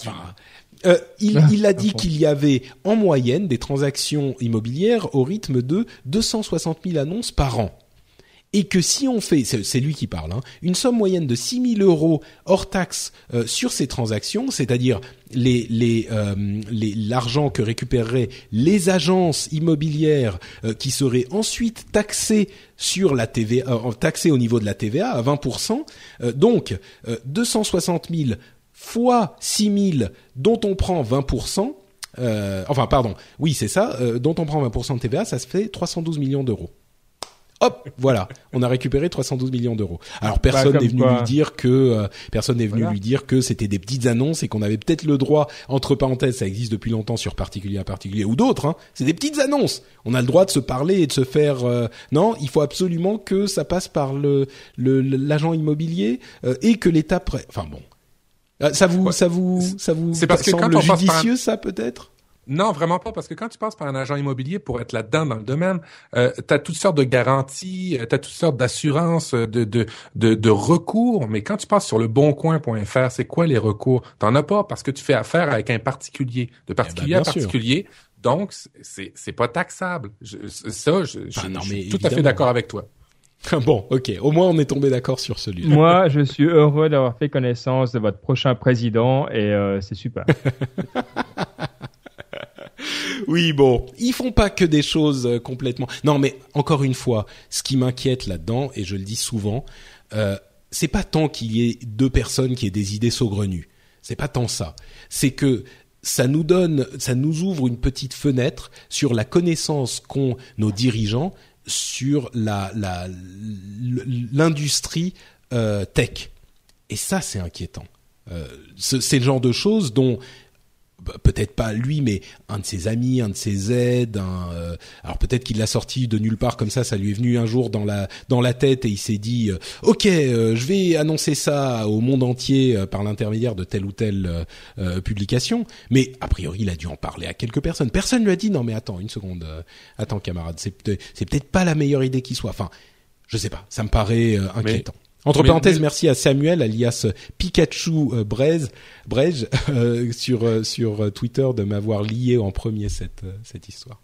Mais le problème, c'est que les gens comme toi, Patrick, qui ont des bonnes explications sur la tech, qui les connaissent bien, ne vont pas ou ne s'impliquent pas en politique. Et c'est juste ça le problème. Combien de mes amis, moi, dans mon entourage, qui me disent « Ah, je vais pas voter parce que ça sert à rien. » Ah, ben ouais, mais est-ce que tu t'impliques au moins? Est-ce que tu fais des choses? Ah non, ils me comprennent pas. Ouais, mais si tu leur dis pas. Et je pense que c'est toi qui l'avais dit souvent. Hein, ça sert à rien d'aller sur les forums puis de gueuler. Faut parler à ses députés, faut parler à ses représentants politiques. C'est très, très, très important. Et puis aussi, la politique, c'est pour nous tous. Alors, impliquez-vous et vous aurez peut-être moins d'idées saugrenues comme ça, ou alors, du moins, c'est pas faux. Éduquez-le. C'est pas faux. Moi, ce que je dirais, c'est que, bon, d'une part, je vote, bien sûr, parce que je pense que c'est quelque chose d'important, et comme tu le dis, c'est important pour ça aussi. Et d'autre part, mon moyen de m'impliquer, vous allez peut-être rire, chers auditeurs, mais c'est un petit peu vrai aussi, c'est le rendez-vous tech, et c'est essayer de rendre... Parce que vous savez, moi, je pourrais parler de processeurs et de cartes mères et de cartes graphiques à longueur de journée. J'essaye d'amener toute cette connaissance... entre guillemets, commun des mortels, les gens qui sont intéressés mais qui n'ont pas forcément une expertise dans ces domaines-là. Et j'espère vraiment, et d'ailleurs je le sais parce que on me le dit, mais il y a des gens qui sont qui écoutent l'émission qui a priori ne sont pas des experts. Donc c'est pour ça aussi que je le fais. Et si vous voulez vous impliquer aussi et soutenir des initiatives comme celle-ci, c'est simple, patreon.com/rdvtech. Voilà. Il n'y a pas que des J'ai quand même un petit peu commercial, le garçon. Il n'y a pas que des choses dramatiques qui se passent quand même dans le monde politique. La halle Frésinet, qui vient d'être ouverte à Paris, qui est une sorte d'incubateur de start-up pour 1000 start-up à Paris, qui est une... non, pardon, qui a pas été ouvert, mais ça, on a débuté la construction du chantier. Et c'est censé être le plus grand incubateur de start-up au monde. Il y avait Xavier Niel, Fleur Pellerin, Axel Lemaire, etc., qui étaient sur le site. Alors, je ne sais plus quand il va être terminé, mais en tout cas, c'est une initiative intéressante. Moi, je me méfie toujours un petit peu de ce type de truc, des incubateurs de start-up, etc. Mais vous, je pense que c'est des choses que vous appréciez hein, dans l'univers Nipcast. Donc, c'est plutôt une bonne chose, à votre avis, non ? C'est hyper délicat comme question parce que d'une part, on veut cette espèce de confiance en soi et de viser haut et de casser ce qui est établi. Donc ça, c'est excellent et c'est bienvenu. Et puis d'autre part, dans le monde des startups, c'est en tout cas pas un jeu à somme. Enfin, plus t'en as, meilleures elles seront. T'en as 10 qui sont bien et puis les 990 d'après qui seront pas terribles. Donc du coup, si t'en as que 90 qui sont pas terribles derrière non plus, ça va aussi. T'as pas besoin, toi, de continuer à les empiler. Je doute qu'il y ait la masse de talents pour vraiment remplir le lieu de manière sensée. Après, voilà, bravo, tant mieux. Et puis les gens vont apprendre. Je pense que 1000, ça fait beaucoup, contacts. Quoi. Mais c'est jamais ils arriveront à avoir des choses intéressantes. Après, ça dépend ce qu'ils appellent start-up. Je pense que il y aura beaucoup de gens. Entre parenthèses, je veux juste préciser l'incubateur, c'est un lieu où les gens qui font des startups peuvent aller pour travailler, pour avoir du matériel, de l'émulation, etc. C'est vraiment des bureaux, quoi, en fait. Pour les gens qui savent pas, c'est un petit peu ça. Pardon, ouais, t'es censé aussi avoir du mentoring, mais de nouveau, le bon mentor, c'est extrêmement difficile. Ce que je vois venir, c'est qu'en fait, t'auras beaucoup de freelance aussi qui vont être par là, qui auront un petit peu, ils vont inventer un peu une start-up, ça leur fera des locaux gratuits. Bon, ça crée un écosystème. Je pense qu'il faut pas être trop regardant non plus. Une expérience, en tout cas, que je vais suivre de très proche et dont je me réjouis beaucoup. Oui. Non, mais t'as raison. Hein. Quand tu dis que t'es sceptique, je voulais souligner le fait que tu as quand même raison de l'être. D'accord. Les belles promesses de l'administration française. Encore une fois, l'informaticien qui fait ce titre. Le choc de simplification prendra place aussi dans le administration avec pas mal de simplifications. Il y a un nouveau site qui s'appelle mes-aides.gouv.fr qui a été lancé, qui réunit toutes les aides en un endroit. Il y a aussi de la simplification pour les entreprises avec une sorte de carte d'identité électronique pour les entreprises qui sera lancée dans un délai d'un an. Etc. Bon, c'est bien que ça se fasse, c'est bien. Il faut que l'administration aille vers le numérique, que ça soit bien fait. Faudra voir comment c'est implémenté, bien sûr, mais c'est évidemment quelque chose qu'on ne peut qu'encourager. Quelques petites nouvelles rapidement pour terminer.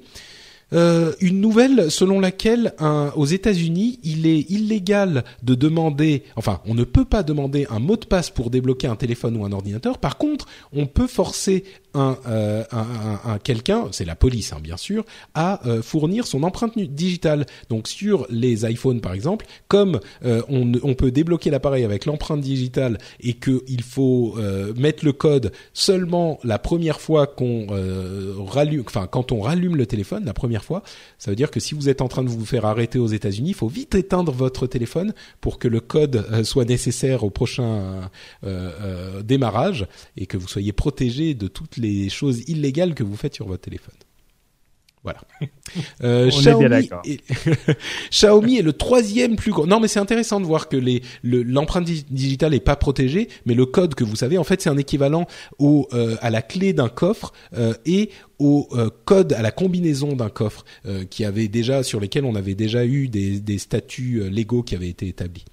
Xiaomi, qui est un constructeur chinois, de téléphones mobiles notamment, et le troisième plus gros vendeur de téléphones mobiles derrière Samsung et Apple. Et là où c'est intéressant, c'est qu'il est le troisième plus gros vendeur au monde, hein, sans être présent aux États-Unis. Et ils sont en train de se dire, bah, de toute façon, les États-Unis, on n'en a pas besoin. Et en fait, ça, c'est quelque chose... Oui, pardon, vas-y, Mathieu. En fait, c'est pas juste sans être présent aux États-Unis, c'est juste en étant en Chine. Ils sont troisième au monde, juste en étant en Chine. Ouais. Donc ça donne une assez bonne perspective sur la taille du marché chinois. Bon, évidemment, on se doute qu'ils vendent pas les téléphones aussi chers qu'on pourrait les vendre à l'Ouest, mais c'est quand même quelque chose de... On sait que le marché est énorme, mais en étant présent qu'en Chine, être troisième, c'est impressionnant quand même. Le SharePlay est disponible sur PlayStation 4. Je voulais en parler parce que c'est là encore une technologie intéressante. Et puis maintenant que je peux parler de jeux vidéo, je vais pas me gêner. Le SharePlay, c'est une fonctionnalité qui a été implémentée sur les PlayStation 4 qui permet de d'inviter un ami à jouer avec vous sur un jeu que vous possédez, un ami qui est chez lui, hein, qui est sur sa PlayStation 4 chez lui, et vous, vous êtes chez vous avec votre PlayStation 4, et vous avez acheté un jeu que vous trouvez sympa. Vous pouvez vous connecter avec cet ami en streaming, donc vous allez lui envoyer la vidéo, si vous avez une connexion de qualité suffisante bien sûr, mais lui envoyer la vidéo, et il va pouvoir lui, avec sa manette, contrôler le jeu et voir le jeu. Et donc, il va pouvoir essayer le jeu chez vous. Vous allez aussi pouvoir, si il a un abonnement PlayStation Plus, il va aussi pouvoir jouer à un jeu à deux, même toujours sans avoir le jeu lui-même. C'est une fonctionnalité que j'ai trouvée assez sympa et que je voulais mentionner ici. Ah ouais, c'est vraiment intéressant ce qui est en train de se passer dans l'univers de la tech pour le partage, notamment iOS avec son partage familial qui, moi, me ravit là tous les jours, où je peux partager des livres, de la musique, tout ça. Alors si il y a le pendant maintenant dans l'univers des jeux vidéo, je trouve ça génial. Maintenant, je me demande pourquoi vous l'avez pas fait avant, les amis. Bon, c'est des technologies relativement nouvelles. Ils ont racheté Gaikai il y a 1 an et demi, 2 ans, peut-être un peu plus. Et c'est les technologies dont on parlait avec OnLive à l'époque. Ça fait quelques années à peine, hein. Et où Yann disait que ça ne marcherait jamais, que c'était impossible. Et ben maintenant, il doit être en train de manger son chapeau, comme on dit en anglais. Le HP Sprout, qui est un PC bien bizarre, qui est un PC sans clavier et sans souris, mais avec un scanner 3D et un projecteur 3D qui projette sur une surface sur votre bureau. Il a le projecteur genre qui sort au-dessus du moniteur et qui est pas vraiment un PC en fait, mais qui sert à faire des choses créatives, qui a un système d'exploitation très adapté à son matériel, qui vous permet donc de scanner des objets, c'est un truc super bizarre. Je vous encourage à aller voir HP Sprout, S-P-R-O-U-T, sur YouTube, par exemple. C'est des trucs super bizarres et c'est intéressant de la part d'HP. Je sais pas si ça donnera quelque chose, mais c'est presque une station créative plus qu'un PC. HP fait des super belles affaires en ce moment. Au Québec, on dit le HP Sprout. Je sais pas si vous dites ça la même chose, mais c'est pas grave. Sprout? Le HP Sprout. HP a sorti dernièrement aussi une nouvelle imprimante 3D. Bon, tout le monde en sort en ce moment, mais eux autres ont une technologie qui fait que, vous savez, hein, quand vous imprimez en 3D, vous avez toujours des espèces de lignes de plastique et c'est jamais vraiment poli comme on aime un objet habituellement. Ben, HP aussi sort une espèce d'imprimante en 3D, mais où ça va générer des objets beaucoup plus lisse, beaucoup mieux fini que les imprimantes qu'on peut avoir en ce moment. Moi, je salue HP parce que HP essaye de sortir des sentiers battus, puis ça, je trouve ça bien et puis sain parce que si on attend tout le temps la nouveauté d'Apple pour la copier après, ben on va pas aller très loin. Alors, bravo HP. Tout à fait, oui. Je suis d'accord. Des nouvelles du projet ARA, ce fameux téléphone modulaire qui devrait arriver de chez Google bientôt. Des nouvelles le 14 janvier, donc ceux qui attendent ça auront des nouvelles au début de l'année prochaine. Placemeter, une application éthiquement et moralement discutable peut-être. C'est une application qui vous permet de en fait placer un vieux téléphone avec l'application sur votre fenêtre.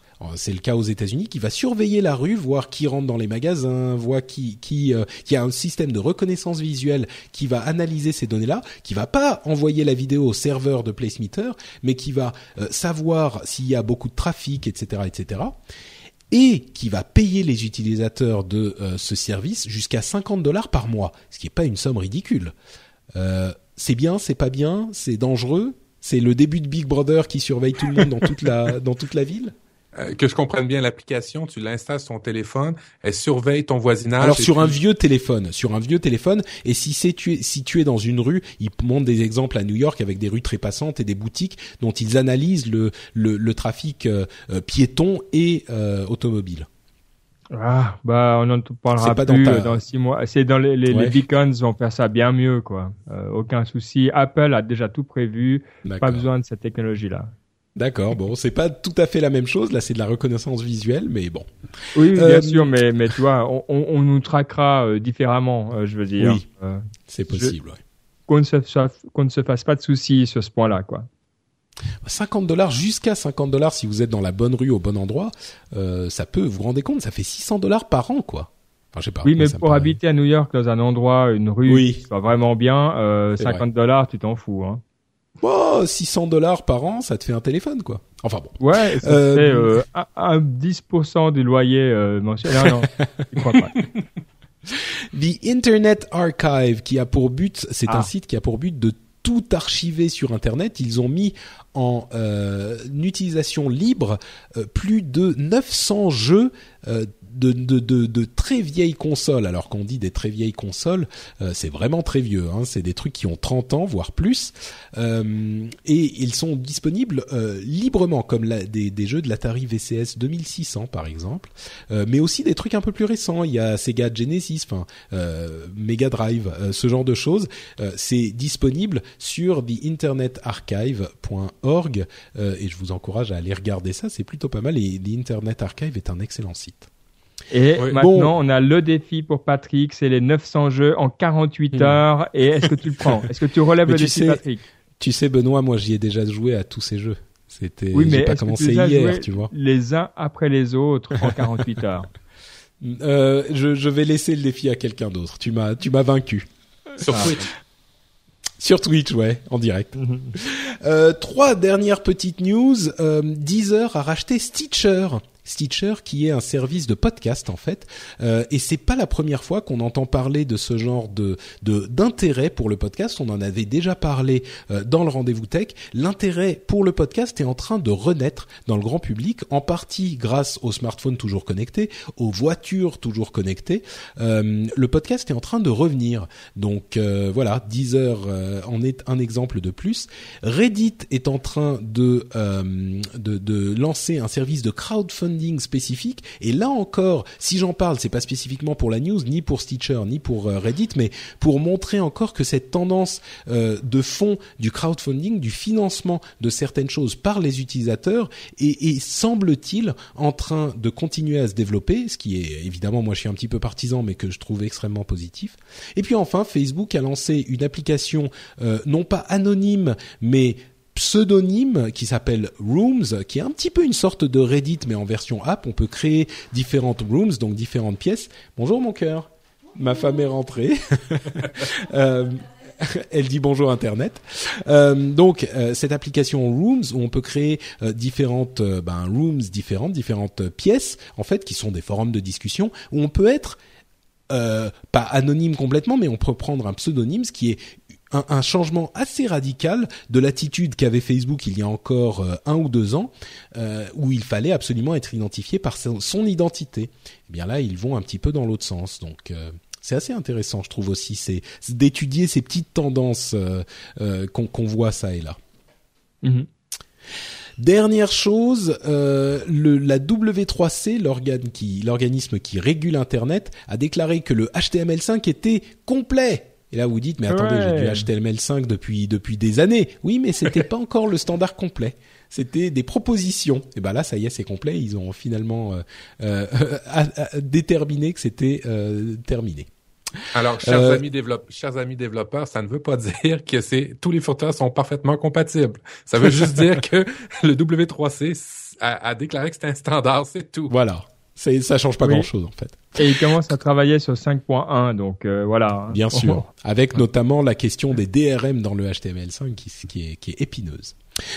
Commentaire des épisodes précédents, Tuto et Kaliman nous ont parlé de l'obsolescence programmée, et j'avais donné cet exemple des ampoules qui avaient été, vous vous souvenez, dans l'épisode précédent. Eh bien, ils ont lié des articles, ils nous ont donné des articles qui démontrent cette histoire de connivence pour réduire la durée de vie des ampoules. C'est plus dû à des questions de rendement et le rendement optimal en fait. Et il y a effectivement eu une enquête sur cette connivence, sur cet accord entre tous les industriels de ce monde-là, mais ça a été pour des questions de prix. Et étrangement, si c'est vrai, le documentaire d'Arte auquel on faisait référence n'a pas du tout fait référence à tout ça. Donc la question des imprimantes qui arrêtaient de travailler au bout d'un certain nombre d'impressions là a été avérée, mais par contre, donc c'était de la vraie obsolescence programmée, mais par contre cette question des ampoules n'est pas vraiment, il semble-t-il, pas vraiment avérée. Donc voilà, c'était une petite chose intéressante que je voulais signaler. Et on arrive à la fin de l'épisode, et donc je vais en profiter pour demander à Benoît et Mathieu, mais enfin surtout Benoît puisque c'est lui qui était le chef et que Mathieu, il était au Québec, donc il n'était pas là, de nous parler un petit peu de cette fameuse Nipconf pour laquelle j'ai fait le déplacement. Qu'est-ce que c'était? Comment ça s'est passé? Ouais, la Nipconf, c'était une journée d'immersion dans les technologies émergentes. Alors, autrement dit, vous savez que dans la galaxie Nipcast, on a toujours 3 hashtags pour définir tout ce qu'on fait. C'est la règle. C'est comme ça. C'était comprendre, tester, partager les changements technologiques à venir. Et c'est vrai que c'était vraiment un tout bon moment. On a Roxane Varza qui est passée, on a parlé de robotique, de domotique, on a parlé de capteurs, de données, de santé aussi, qui est un gros sujet. Et puis on a mis tout ça ensemble à la fin en parlant de la conquête spatiale et d'aller sur Mars. Parce que quand vous allez sur Mars, vous avez besoin d'écosystèmes fermés avec des capteurs, des robots, etc. Donc ça mettait tout ça bien ensemble. Une magnifique journée où chacun des intervenants parlait un quart d'heure de son domaine, et la plupart, on va dire 10 ou 11 sur 14 étaient des entrepreneurs. Donc on a toujours l'axe qui nous plaît aussi, des gens qui mettent vraiment la main dans le cambouis et pas des penseurs de ces sujets-là. Ça nous a tellement plu et ça a tellement bien marché qu'on peut déjà vous dire qu'il y en aura une l'année prochaine. Donc si vous n'avez pas encore visité les rives du lac Léman, ça sera une belle occasion. Et c'est vraiment excellent. Moi, ce que j'ai aimé, pour te dire, ce que beaucoup de gens nous ont dit, c'est « mais comment vous avez réussi à créer cette ambiance ?» Et en fait, cette ambiance, c'est l'ambiance du podcast, c'est l'ambiance qu'on a de cette communauté que vous, en tant qu'auditeur du Rendez-vous Tech, vous connaissez, cette envie de partager, cette envie aussi de s'entraider, pas juste de venir chercher, mais aussi de donner. Pour beaucoup de gens, rendez-vous bien compte, c'est pas quelque chose qu'ils connaissent. Donc, vous avez beaucoup de chance. Vous avez bien raison de soutenir Patrick pour cette raison-là. Et vraiment, je pense qu'on peut pousser encore un peu plus loin. On va pousser plus dans ce côté, justement, podcast, avec peut-être plus d'interventions. Là, on les a laissés tous parler, mais peut-être qu'on va faire un petit peu différemment l'année prochaine. On verra. D'accord, super. Et écoute, justement, moi d'abord un grand merci de m'avoir invité aussi. J'ai assisté à tout ça avec beaucoup d'intérêt. Et on a aussi fait une petite émission, comme on en parlait à l'épisode précédent, sur la TV de la Nipconf avec Guillaume et Mike, où on parlait un petit peu de là où ça coince et puis dans les technologies, les retards d'innovation et aussi de tout ce qu'on a vu à la Nipconf. Et je vais mettre donc à la toute fin de cet épisode, donc cet extrait cet enregistrement qu'on a fait qui fait 20 à 30 minutes, quelque chose comme ça. Donc je vais le mettre à la fin maintenant, comme ça vous pourrez avoir une petite idée de l'ambiance qu'on avait là-bas. Et en plus, tu auras les vidéos, si je ne m'abuse, qui seront disponibles sur le site bientôt. Oui, on va les mettre également. On la mettra dans la foulée quand tu l'auras publié. On mettra aussi en ligne. Comme ça, vous pourrez voir Patrick à l'action, effectivement, avec Guillaume Vendée et Mike. Oui, je pensais à ma vidéo à moi, mais d'autres aussi, surtout. Surtout d'ailleurs. Oui. Alors les autres, oui, tout sera disponible en ligne. Ouais, ça c'était important pour nous. Tu évidemment. Sais quand? Probablement d'ici mi-novembre, au plus tard fin novembre, vraiment si d'un coup on traîne un petit peu. Ok. Oui, non, mais pas la mienne avant les autres. Moi, je veux qu'elle soit toute mise en même temps. Pas de préférence. On va le faire peu à peu. Si, c'est bien comme ça. Ça nous donnera. On va voir comment on va faire ça, mais ça sera en ligne. C'est vrai que c'est quand même bien d'avoir tout ça un petit peu d'archives. C'est vrai. Super, et écoutez, on se dirige vers la fin de ce premier épisode de Patrick, podcasteur professionnel. J'espère qu'il vous aura plu autant que les autres, au moins. Et on aura bien sûr la suite très bientôt.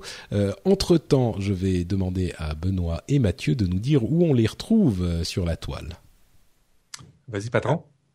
Alors, pour moi, c'est le plus simple, @bcurdy sur Twitter pour communiquer, c'est le meilleur endroit. Et puis, Niptech de temps en temps, si vraiment vous n'en avez pas encore assez de la tech et qu'il vous faut une autre dose. Super. Et Mathieu, pour ta part ? Alors moi, c'est sur Twitter aussi, @profduweb, et puis aussi sur @niplife, l'autre podcast du réseau Nipcast, qui fait partie de plein d'autres podcasts magnifiques et succulents. Mais allez voir avant sur frenchpins.com et frenchpin.fr, ils sont vraiment cool, eux autres aussi. Merci bien, j'apprécie Mathieu. Effectivement, donc, si vous voulez plus d'informations sur l'émission ici et sur le rendez-vous jeu, donc cette émission que je viens de lancer, vous pouvez aller sur frenchspin.fr. Il y aura plein de choses qui vous attendent là-bas. C'est là-bas aussi que vous pouvez aller commenter sur cet épisode spécifiquement. Et voilà, vous pouvez me suivre sur Twitter à NotePatrick, c'est mon nom sur Twitter. Et puis je crois que ça va être tout pour cet épisode. On se donne rendez-vous donc dans 15 jours pour un nouvel épisode comme toujours. Et d'ici là, je vous souhaite une excellente semaine. Ciao à tous!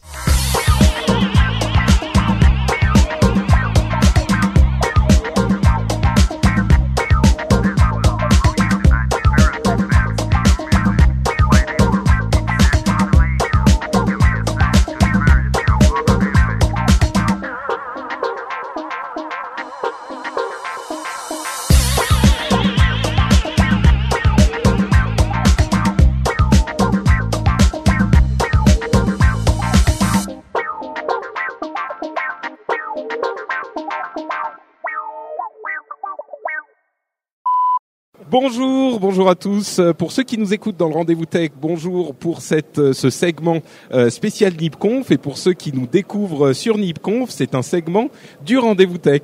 Le Rendez-vous Tech, donc, c'est une émission bimensuelle qui parle de technologie, informatique, internet, gadgets et tout ça. On essaye de vous résumer l'actualité tech de manière compréhensible. Et pour ceux qui nous écoutent dans le Rendez-vous Tech, on est à la Nipconf. La Nipconf, vous connaissez bien sûr, c'est la conférence organisée par nos amis de Nipcast, de Niptech. Je suis avec Guillaume et Mike, j'allais dire Nike. Et Mike. Salut Patrick. Salut à tous les deux. Salut. Alors, on a passé la matinée dans des conférences assez passionnantes, et on a aussi l'après-midi qui va être, je pense, assez intéressante aussi, puisqu'on va parler de Mars, de voyages sur Mars et de plein d'autres choses complètement incroyables. On avait des choses très intéressantes ce matin aussi, des conférences sur la robotique, les technologies dans des pays en voie de développement, etc. Est-ce que tu peux nous dire un petit peu d'où ça vient, ce que c'est tout ça, Mike, cette Nipconf? Oui, je peux commencer. Déjà, merci d'être venu. Ça fait plaisir de t'avoir ramené jusqu'à notre petite Suisse. Alors, Nipconf, c'est où, pour ceux qui ne savent pas et qui ne nous voient pas à la vidéo? C'est à Lausanne, donc c'est une conférence. Je vais résumer les 3 hashtags parce qu'ils résument tout. Comprendre, tester et partager les changements technologiques à venir. Et voilà, ça a été créé par Nipcast, mais tout spécialement aussi par Benoît Curdy de Niptech. Qui court comme un fou, voilà. Je ne sais pas où il est, mais il a fait un énorme travail. Exactement, et voilà, et on partage. Donc il y a des startups qui présentent leur société, il y a des personnes qui parlent sur la technologie à venir, et c'est très intéressant. On est environ 300 dans le Swiss Tech Convention Center à l'EPFL, qui est une grande université en Suisse, et on est content de vous accueillir surtout. J'avoue que quand on a commencé à parler de la Nipconf, je m'attendais pas à quelque chose d'aussi, allez, j'ose le mot, d'aussi pro. Je suis très impressionné, c'est vraiment magnifique, c'est très bien fait, et je suis émerveillé par le travail de Ben et de toute l'équipe, quoi. Donc félicitations. Et une autre chose qui m'a impressionné, et là je reviens sur le sujet dont on avait dit qu'on parlerait dans le Rendez-vous Tech, c'est toute cette excitation autour de l'innovation. Et moi, comme j'aime un petit peu remuer là où ça fait mal et être un petit peu provoque, je me suis dit, en fait, dans notre quotidien, dans l'informatique comme on l'entend au quotidien, on n'a pas énormément, on n'a pas cette excitation, ces perspectives d'avenir, parce que quand je regarde mon ordinateur sous Windows, quand je regarde mon téléphone, mon iPhone, je me rends compte que l'interface qu'on utilise sur Windows, c'est à peu près la même que l'interface qu'on utilise sur Mac, malgré les guerres intestines qu'on aime fomenter parfois. Finalement, macOS et Windows, c'est à peu près la même chose et ça n'évolue plus tellement, surtout depuis Windows 7. Donc, on va dire depuis OS 10 et Windows 7, donc 5-10 ans, un petit peu plus même. Et puis sur les téléphones, qui sont nos compagnons technologiques au quotidien, on n'a pas non plus cette effervescence, cette excitation qu'on voit ici autour de nous. Les OS, là encore, Android et iOS, bon, c'est un peu kiff-kiff, quoi. C'est des principes fondamentaux qui ont été établis à peu près au lancement, avec des petites évolutions sur les 2 premières années. Il y a des widgets ici, des centres de notification là, mais en gros, ça se ressemble beaucoup. Est-ce qu'on est arrivé à un plateau dans ces développements de notre tech quotidienne? Est-ce qu'il y a des évolutions vraiment excitantes possibles? Ou est-ce qu'on a des systèmes qui sont vraiment arrivés au comble du raffinement et on n'a plus que des petites touches ici et là qui vont arriver à l'avenir? Ouais, effectivement, Patrick, tu parles d'excitation et c'est clair qu'on est encore tous excités quand il y a un nouveau produit qui sort. Les iPhone 6, même les produits Android là qui sortent, à chaque fois il y a un engouement pour à peu près tout le monde, mais c'est un engouement qui descend vite, je trouve. Là où avant il y avait des vraies révolutions dans les usages, maintenant c'est des toutes petites évolutions et on voit bien que maintenant les choses sont un petit peu figées. Tu as raison, les interfaces n'évoluent que très peu. On le voit dans les entreprises, les ordinateurs n'ont pas été complètement remplacés par les tablettes, loin de là, ou par les smartphones. Et on voit qu'il y a un vrai palier qui a été franchi il y a de ça quelques temps et qui n'évolue plus. Et en revanche, quand on voit toutes les évolutions et toutes les technologies qu'on aborde dans un sujet comme la Nipconf, on voit qu'il y a des choses qui sont quand même sacrément plus excitantes, mais qui vont surtout probablement bousculer notre vision du quotidien. Je pense à des voitures automatiques ou à plein d'autres sujets, évidemment, qu'on a vu aborder, quoi. Ah, c'est ça qui est assez, je vais pas dire incroyable, mais qui nous réveille un petit peu, c'est que ce type d'évolution pourrait avoir des applications concrètes dans notre quotidien, peut-être. Alors, c'est difficile de définir, évidemment, avant que ça n'arrive, mais est-ce qu'il y a une nouvelle étape qui pourrait être passée comme celle des smartphones avec les voitures automatiques, par exemple? Parce que c'est bien de parler de Google Car qui arrivera peut-être un jour, mais est-ce que vous pensez qu'il y a ici, si on vous disait, la technologie qui serait la plus probable, la plus à même d'être cette prochaine révolution au quotidien, hein, pas dans la recherche fondamentale, sur laquelle est-ce que vous parieriez ? Ouais. Bon, alors moi j'aime bien tout ce qui est un peu retail comme ça. Donc j'aime la technologie que je pense qui va arriver et qui arrive maintenant, c'est vraiment ces petits beacons. Alors ces petits beacons, c'est quoi ? C'est des petits comment on dit, des petits bouts de plastique avec du Bluetooth à l'intérieur qui permettent de communiquer automatiquement avec nos téléphones et nous donner de l'information. Et c'est vrai que quand on voit les smartphones, quand on voit les tablettes, nos PC, on est là, et quand on vient à une conférence comme Nipconf et puis on voit des drones, on voit des robots, on voit des beacons, on voit des Bitcoin, on se dit il y a vraiment deux mondes séparés. Le monde de la technologie traditionnelle qu'on connaît, qu'on utilise tous les jours, on va dire mainstream, et puis après un autre monde qui se développe, j'appellerais quand même Internet of Things, qui se développe vraiment. Moi, je parie vraiment sur le beacon parce que je pense que ça va réussir à révolutionner, ça va être présent partout, pas cher, et ça va pouvoir communiquer avec nos téléphones. Mais tu vois quoi comme application pour ces choses-là? Parce que c'est bien gentil de savoir où on est plus précisément, mais oui. Qu'est-ce que ça va changer pour les auditeurs du Rendez-vous Tech qui, eux, sont intéressés par les smartphones, les applications, etc. Je pense que c'est tout cette côté de pouvoir nous communiquer des informations si on le veut. Donc voilà, on met son Bluetooth sur on ou son Wi-Fi sur on et après, ça va nous communiquer avec un profil qu'on aura défini. On aime ce genre de choses, des informations peut-être dans un magasin. Quand on est et ça existe de plus en plus, on le voit, quand on est on visite une ville, le fait d'avoir des informations au lieu d'aller les rechercher sur le web, l'information va venir à nous au lieu que nous, on ait à l'information, je pense. Donc, ça pourrait avoir, par exemple, une application concrète qui serait d'avoir sur les plans comme Google Maps des informations plus précise sur ce qu'on fait, ce qu'on est en train de regarder. Enfin, je sais pas, si on est dans un musée, dans une cathédrale, on a un plan ou même une application dédiée. Et puis, au lieu d'aller rechercher, voilà, ça c'est tel tableau, ça c'est telle œuvre, ça nous donne l'information directement. Quand on est dans une boutique, on a les informations sur la robe qu'on est en train de regarder. C'est suffisamment précis. Oui, ben justement, c'est ça la différence aussi avec l'iOS 8 et puis aussi l'iPhone 6 qui est arrivé. C'est que, à ma compréhension, c'est devenu beaucoup plus précis et on arrive à les différencier au mètre près. Donc, ça, c'est une chose qui, selon moi, va révolutionner. Alors, souvent, on se dit, c'est selon les intérêts. Je suis sûr que toi, Guillaume, tu as d'autres intérêts et tu trouves qu'il y a d'autres révolutions. Alors, autre chose que les iBeacon, effectivement. Alors, moi, il y a quelque chose qui me marque, en fait, et je pense qu'on est vraiment en train d'assister à l'installation de ce qui va permettre ces nouveaux usages, c'est tout ce qui tourne autour de la santé. On le voit évidemment, iOS propose maintenant nativement l'application. On parle beaucoup d'iOS et pas tellement d'Android, c'est étonnant. Ouais. Ça c'est parce que Mike nous a obligés à le faire pour parler de son iPhone 6 Plus Gold, mais on a effectivement la base sur la santé sur iOS et qui va arriver sur Android. Et je voyais, il y a un produit qu'on a vu ce matin, c'est un petit, qui est donc un exposant à la Nipconf ici, qui nous a présenté un petit appareil qui se pose. Donc il n'y a pas de branchement, il n'y a pas d'appairage plus compliqué que ça, ça se pose simplement derrière le téléphone. Ça fonctionne avec le fait de capter de manière très très sensible les sons, et c'est un capteur cardiaque qui est pratiquement instantané. Et on imagine très très vite, alors évidemment c'est pas pour le commun des mortels, finalement mesurer sa santé, est-ce que ça a vraiment un intérêt pour tout le monde, je ne sais pas, mais il va y avoir à mon sens des révolutions pour les urgentistes par exemple. On peut imaginer plein de situations où la tech va vraiment révolutionner la façon dont on va prendre en charge la santé et pourquoi pas la gestion des accidents au quotidien, quoi. Je parlais avec un exposant, Escadrone, je vais dire son nom, là qui est dans la zone expérience des Nipconf, et il disait une chose intéressante. Je lui disais, bon bah alors voilà, il fait de l'imagerie 3D pour les drones, qui pose, donc il crée lui-même les drones, et aussi il utilise des logiciels qui existent pour mettre en image les photos qu'il fait.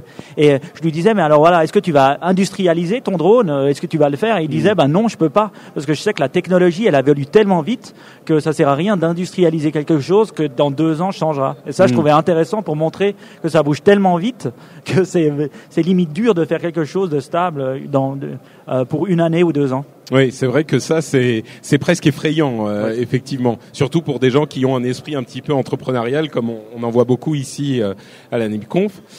Moi, il y a une chose qui m'a vraiment marqué dans les présentations qu'on a vues, en particulier ce matin, c'est ce sujet qui nous paraît un petit peu lointain vu de nos contrées confortables. C'est la chose que j'évoquais tout à l'heure, qui est les problématiques qu'on retrouve dans les pays en voie de développement, notamment en Afrique, en Amérique du Sud, en Asie du Sud-Est, avec des capacités qu'ils ont, comme ils n'ont pas des infrastructures déjà en place, des capacités à faire du leapfrog, c'est-à-dire de passer au-dessus des infrastructures qui sont existantes et un petit peu vieillissantes, et d'aller déjà à ce qui se fait plus loin, ce qui se fait de nouveau, parce qu'ils sont en train d'installer. En particulier, on parle souvent dans le Rendez-vous Tech de l'importance des téléphones mobiles, des smartphones. Et alors là, on revient un petit peu vers le sujet d'origine, qui est les nouvelles utilisations excitantes pour les smartphones. Alors c'est pas pour nous, pour notre quotidien, parce que nous on a d'autres moyens de faire tout ça, mais en Afrique par exemple, il y a des défis sur la banque, sur les paiements, sur l'information qui sont extrêmement intéressants à relever, et que ces smartphones permettent de mettre en place, et qui ont des enjeux énormes, puisque les pays en question, les pays concernés ont des perspectives très très importantes, plus importantes que nous ici à l'Ouest en fait, traditionnel, avec des populations extrêmement jeunes et des évolutions économiques phénoménales. Donc, moi je trouvais ça très intéressant là, justement, de parler de l'Afrique. On a quelqu'un chez Nipcast qui nous parle tout le temps d'Afrique, il s'appelle Johan, il nous dit toujours ouais, regardez ce qui se fait en Afrique, c'est vraiment incroyable. Et quand on entendait aujourd'hui la présentation, je crois que c'était de Seed Star World qui nous a fait la présentation, et ce que je trouve génial, c'est le fait de, par exemple, les gens, 60% des gens n'ont pas de compte en banque, c'est ce qu'elle nous a dit. Et le fait qu'ils n'aient pas de compte en banque, c'est un avantage, parce qu'ils vont utiliser leur mobile pour payer. Nous, on est là en train de parler d'Apple Pay comme une révolution, eux, ils rigolent en se disant on le fait déjà depuis 2, voire 3 ans, voire plus. Exactement. Et ça fait rire, mais en même temps, on voit voit que le fait de ne pas avoir de technologie peut aider à faire le saut, le leapfrog, comme tu dis, ouais, en avant pour être finalement meilleur que nous. Et ils ont des systèmes très malins avec des SMS qui est le moyen de communication universel, effectivement, qui sont très, très, vraiment intéressants. Je vais revenir un tout petit peu sur les tablettes parce que bon, d'une part, on a Guillaume ici qui dont c'est la spécialité, mais on a souvent dit il y a 4 ans, au moment du lancement de l'iPad, on entreapercevait un avenir possible où les tablettes remplaceraient les PC. Bon, pas pour tout, hein, on a toujours dit qu'on aurait besoin de PC pour certaines tâches, mais où on se disait les tablettes vont remplacer les PC pour énormément de choses. Et aujourd'hui, je crois qu'on constate que les tablettes remplacent les PC pour certaines choses, ou viennent en complément des PC pour certaines choses, mais on a eu une très forte accélération les 2 premières années. Et puis aujourd'hui, on a ce même phénomène de plateau, j'ai l'impression qu'on atteint, avec une certaine, pas morosité, mais une certaine... on fait du surplace avec les tablettes et on n'a pas continué sur cette trajectoire. Est-ce que, d'une part, cette analyse est pertinente et d'autre part, est-ce qu'on a des perspectives différentes dans un avenir plus ou moins proche ? Alors, est-ce qu'on est coincé, ça y est, c'est terminé, les tablettes, c'est ça et ça n'évoluera plus ? Moi, ma vision, c'est que le gap d'évolution sur les tablettes, il sera vraiment très peu significatif, comme on le disait tout à l'heure. Je pense que les tablettes, en l'état actuel, elles ont atteint un niveau de maturité. Il y a plein de choses qui vont se créer autour, mais la tablette en tant que telle, à part jouer sur l'état d'écran, la puissance des processeurs, ça va pas être des vraies révolutions.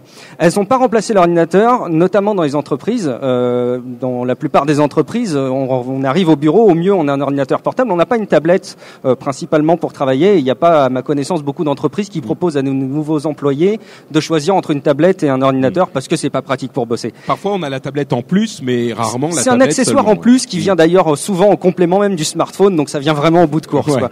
Et ceci étant, je vois de plus en plus de gens autour de moi qui bossent avec leurs tablettes, qui ont trouvé des solutions. Il y a notamment des solutions des stylos Adonit qui permettent d'avoir donc vraiment... On parlait dans Upload, vous en parliez avec Jérôme et Cédric. Ouais. Et du coup, je me suis un petit peu plongé dedans. On en a parlé avec un autre épisode de podcast aussi. On sent vraiment que c'est quelque chose qui arrive et qui devient viable. On le teste et on n'a pas l'impression d'avoir un stylo qui, de manière hasardeuse, se balade sur l'écran. On voit pas trop ce qu'on écrit.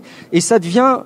possible de prendre des notes. Je ne sais pas si aujourd'hui à la Nipconf, il y en a qui prennent des notes avec leur tablette, mais ça devient possible et ça laisse entreapercevoir, comme tu le dis, peut-être une évolution. Ça va pas être soudain, quoi. Il va falloir laisser passer un petit peu de temps, à mon sens. Je pense que il y a eu des essais qui ont été faits par Samsung et d'autres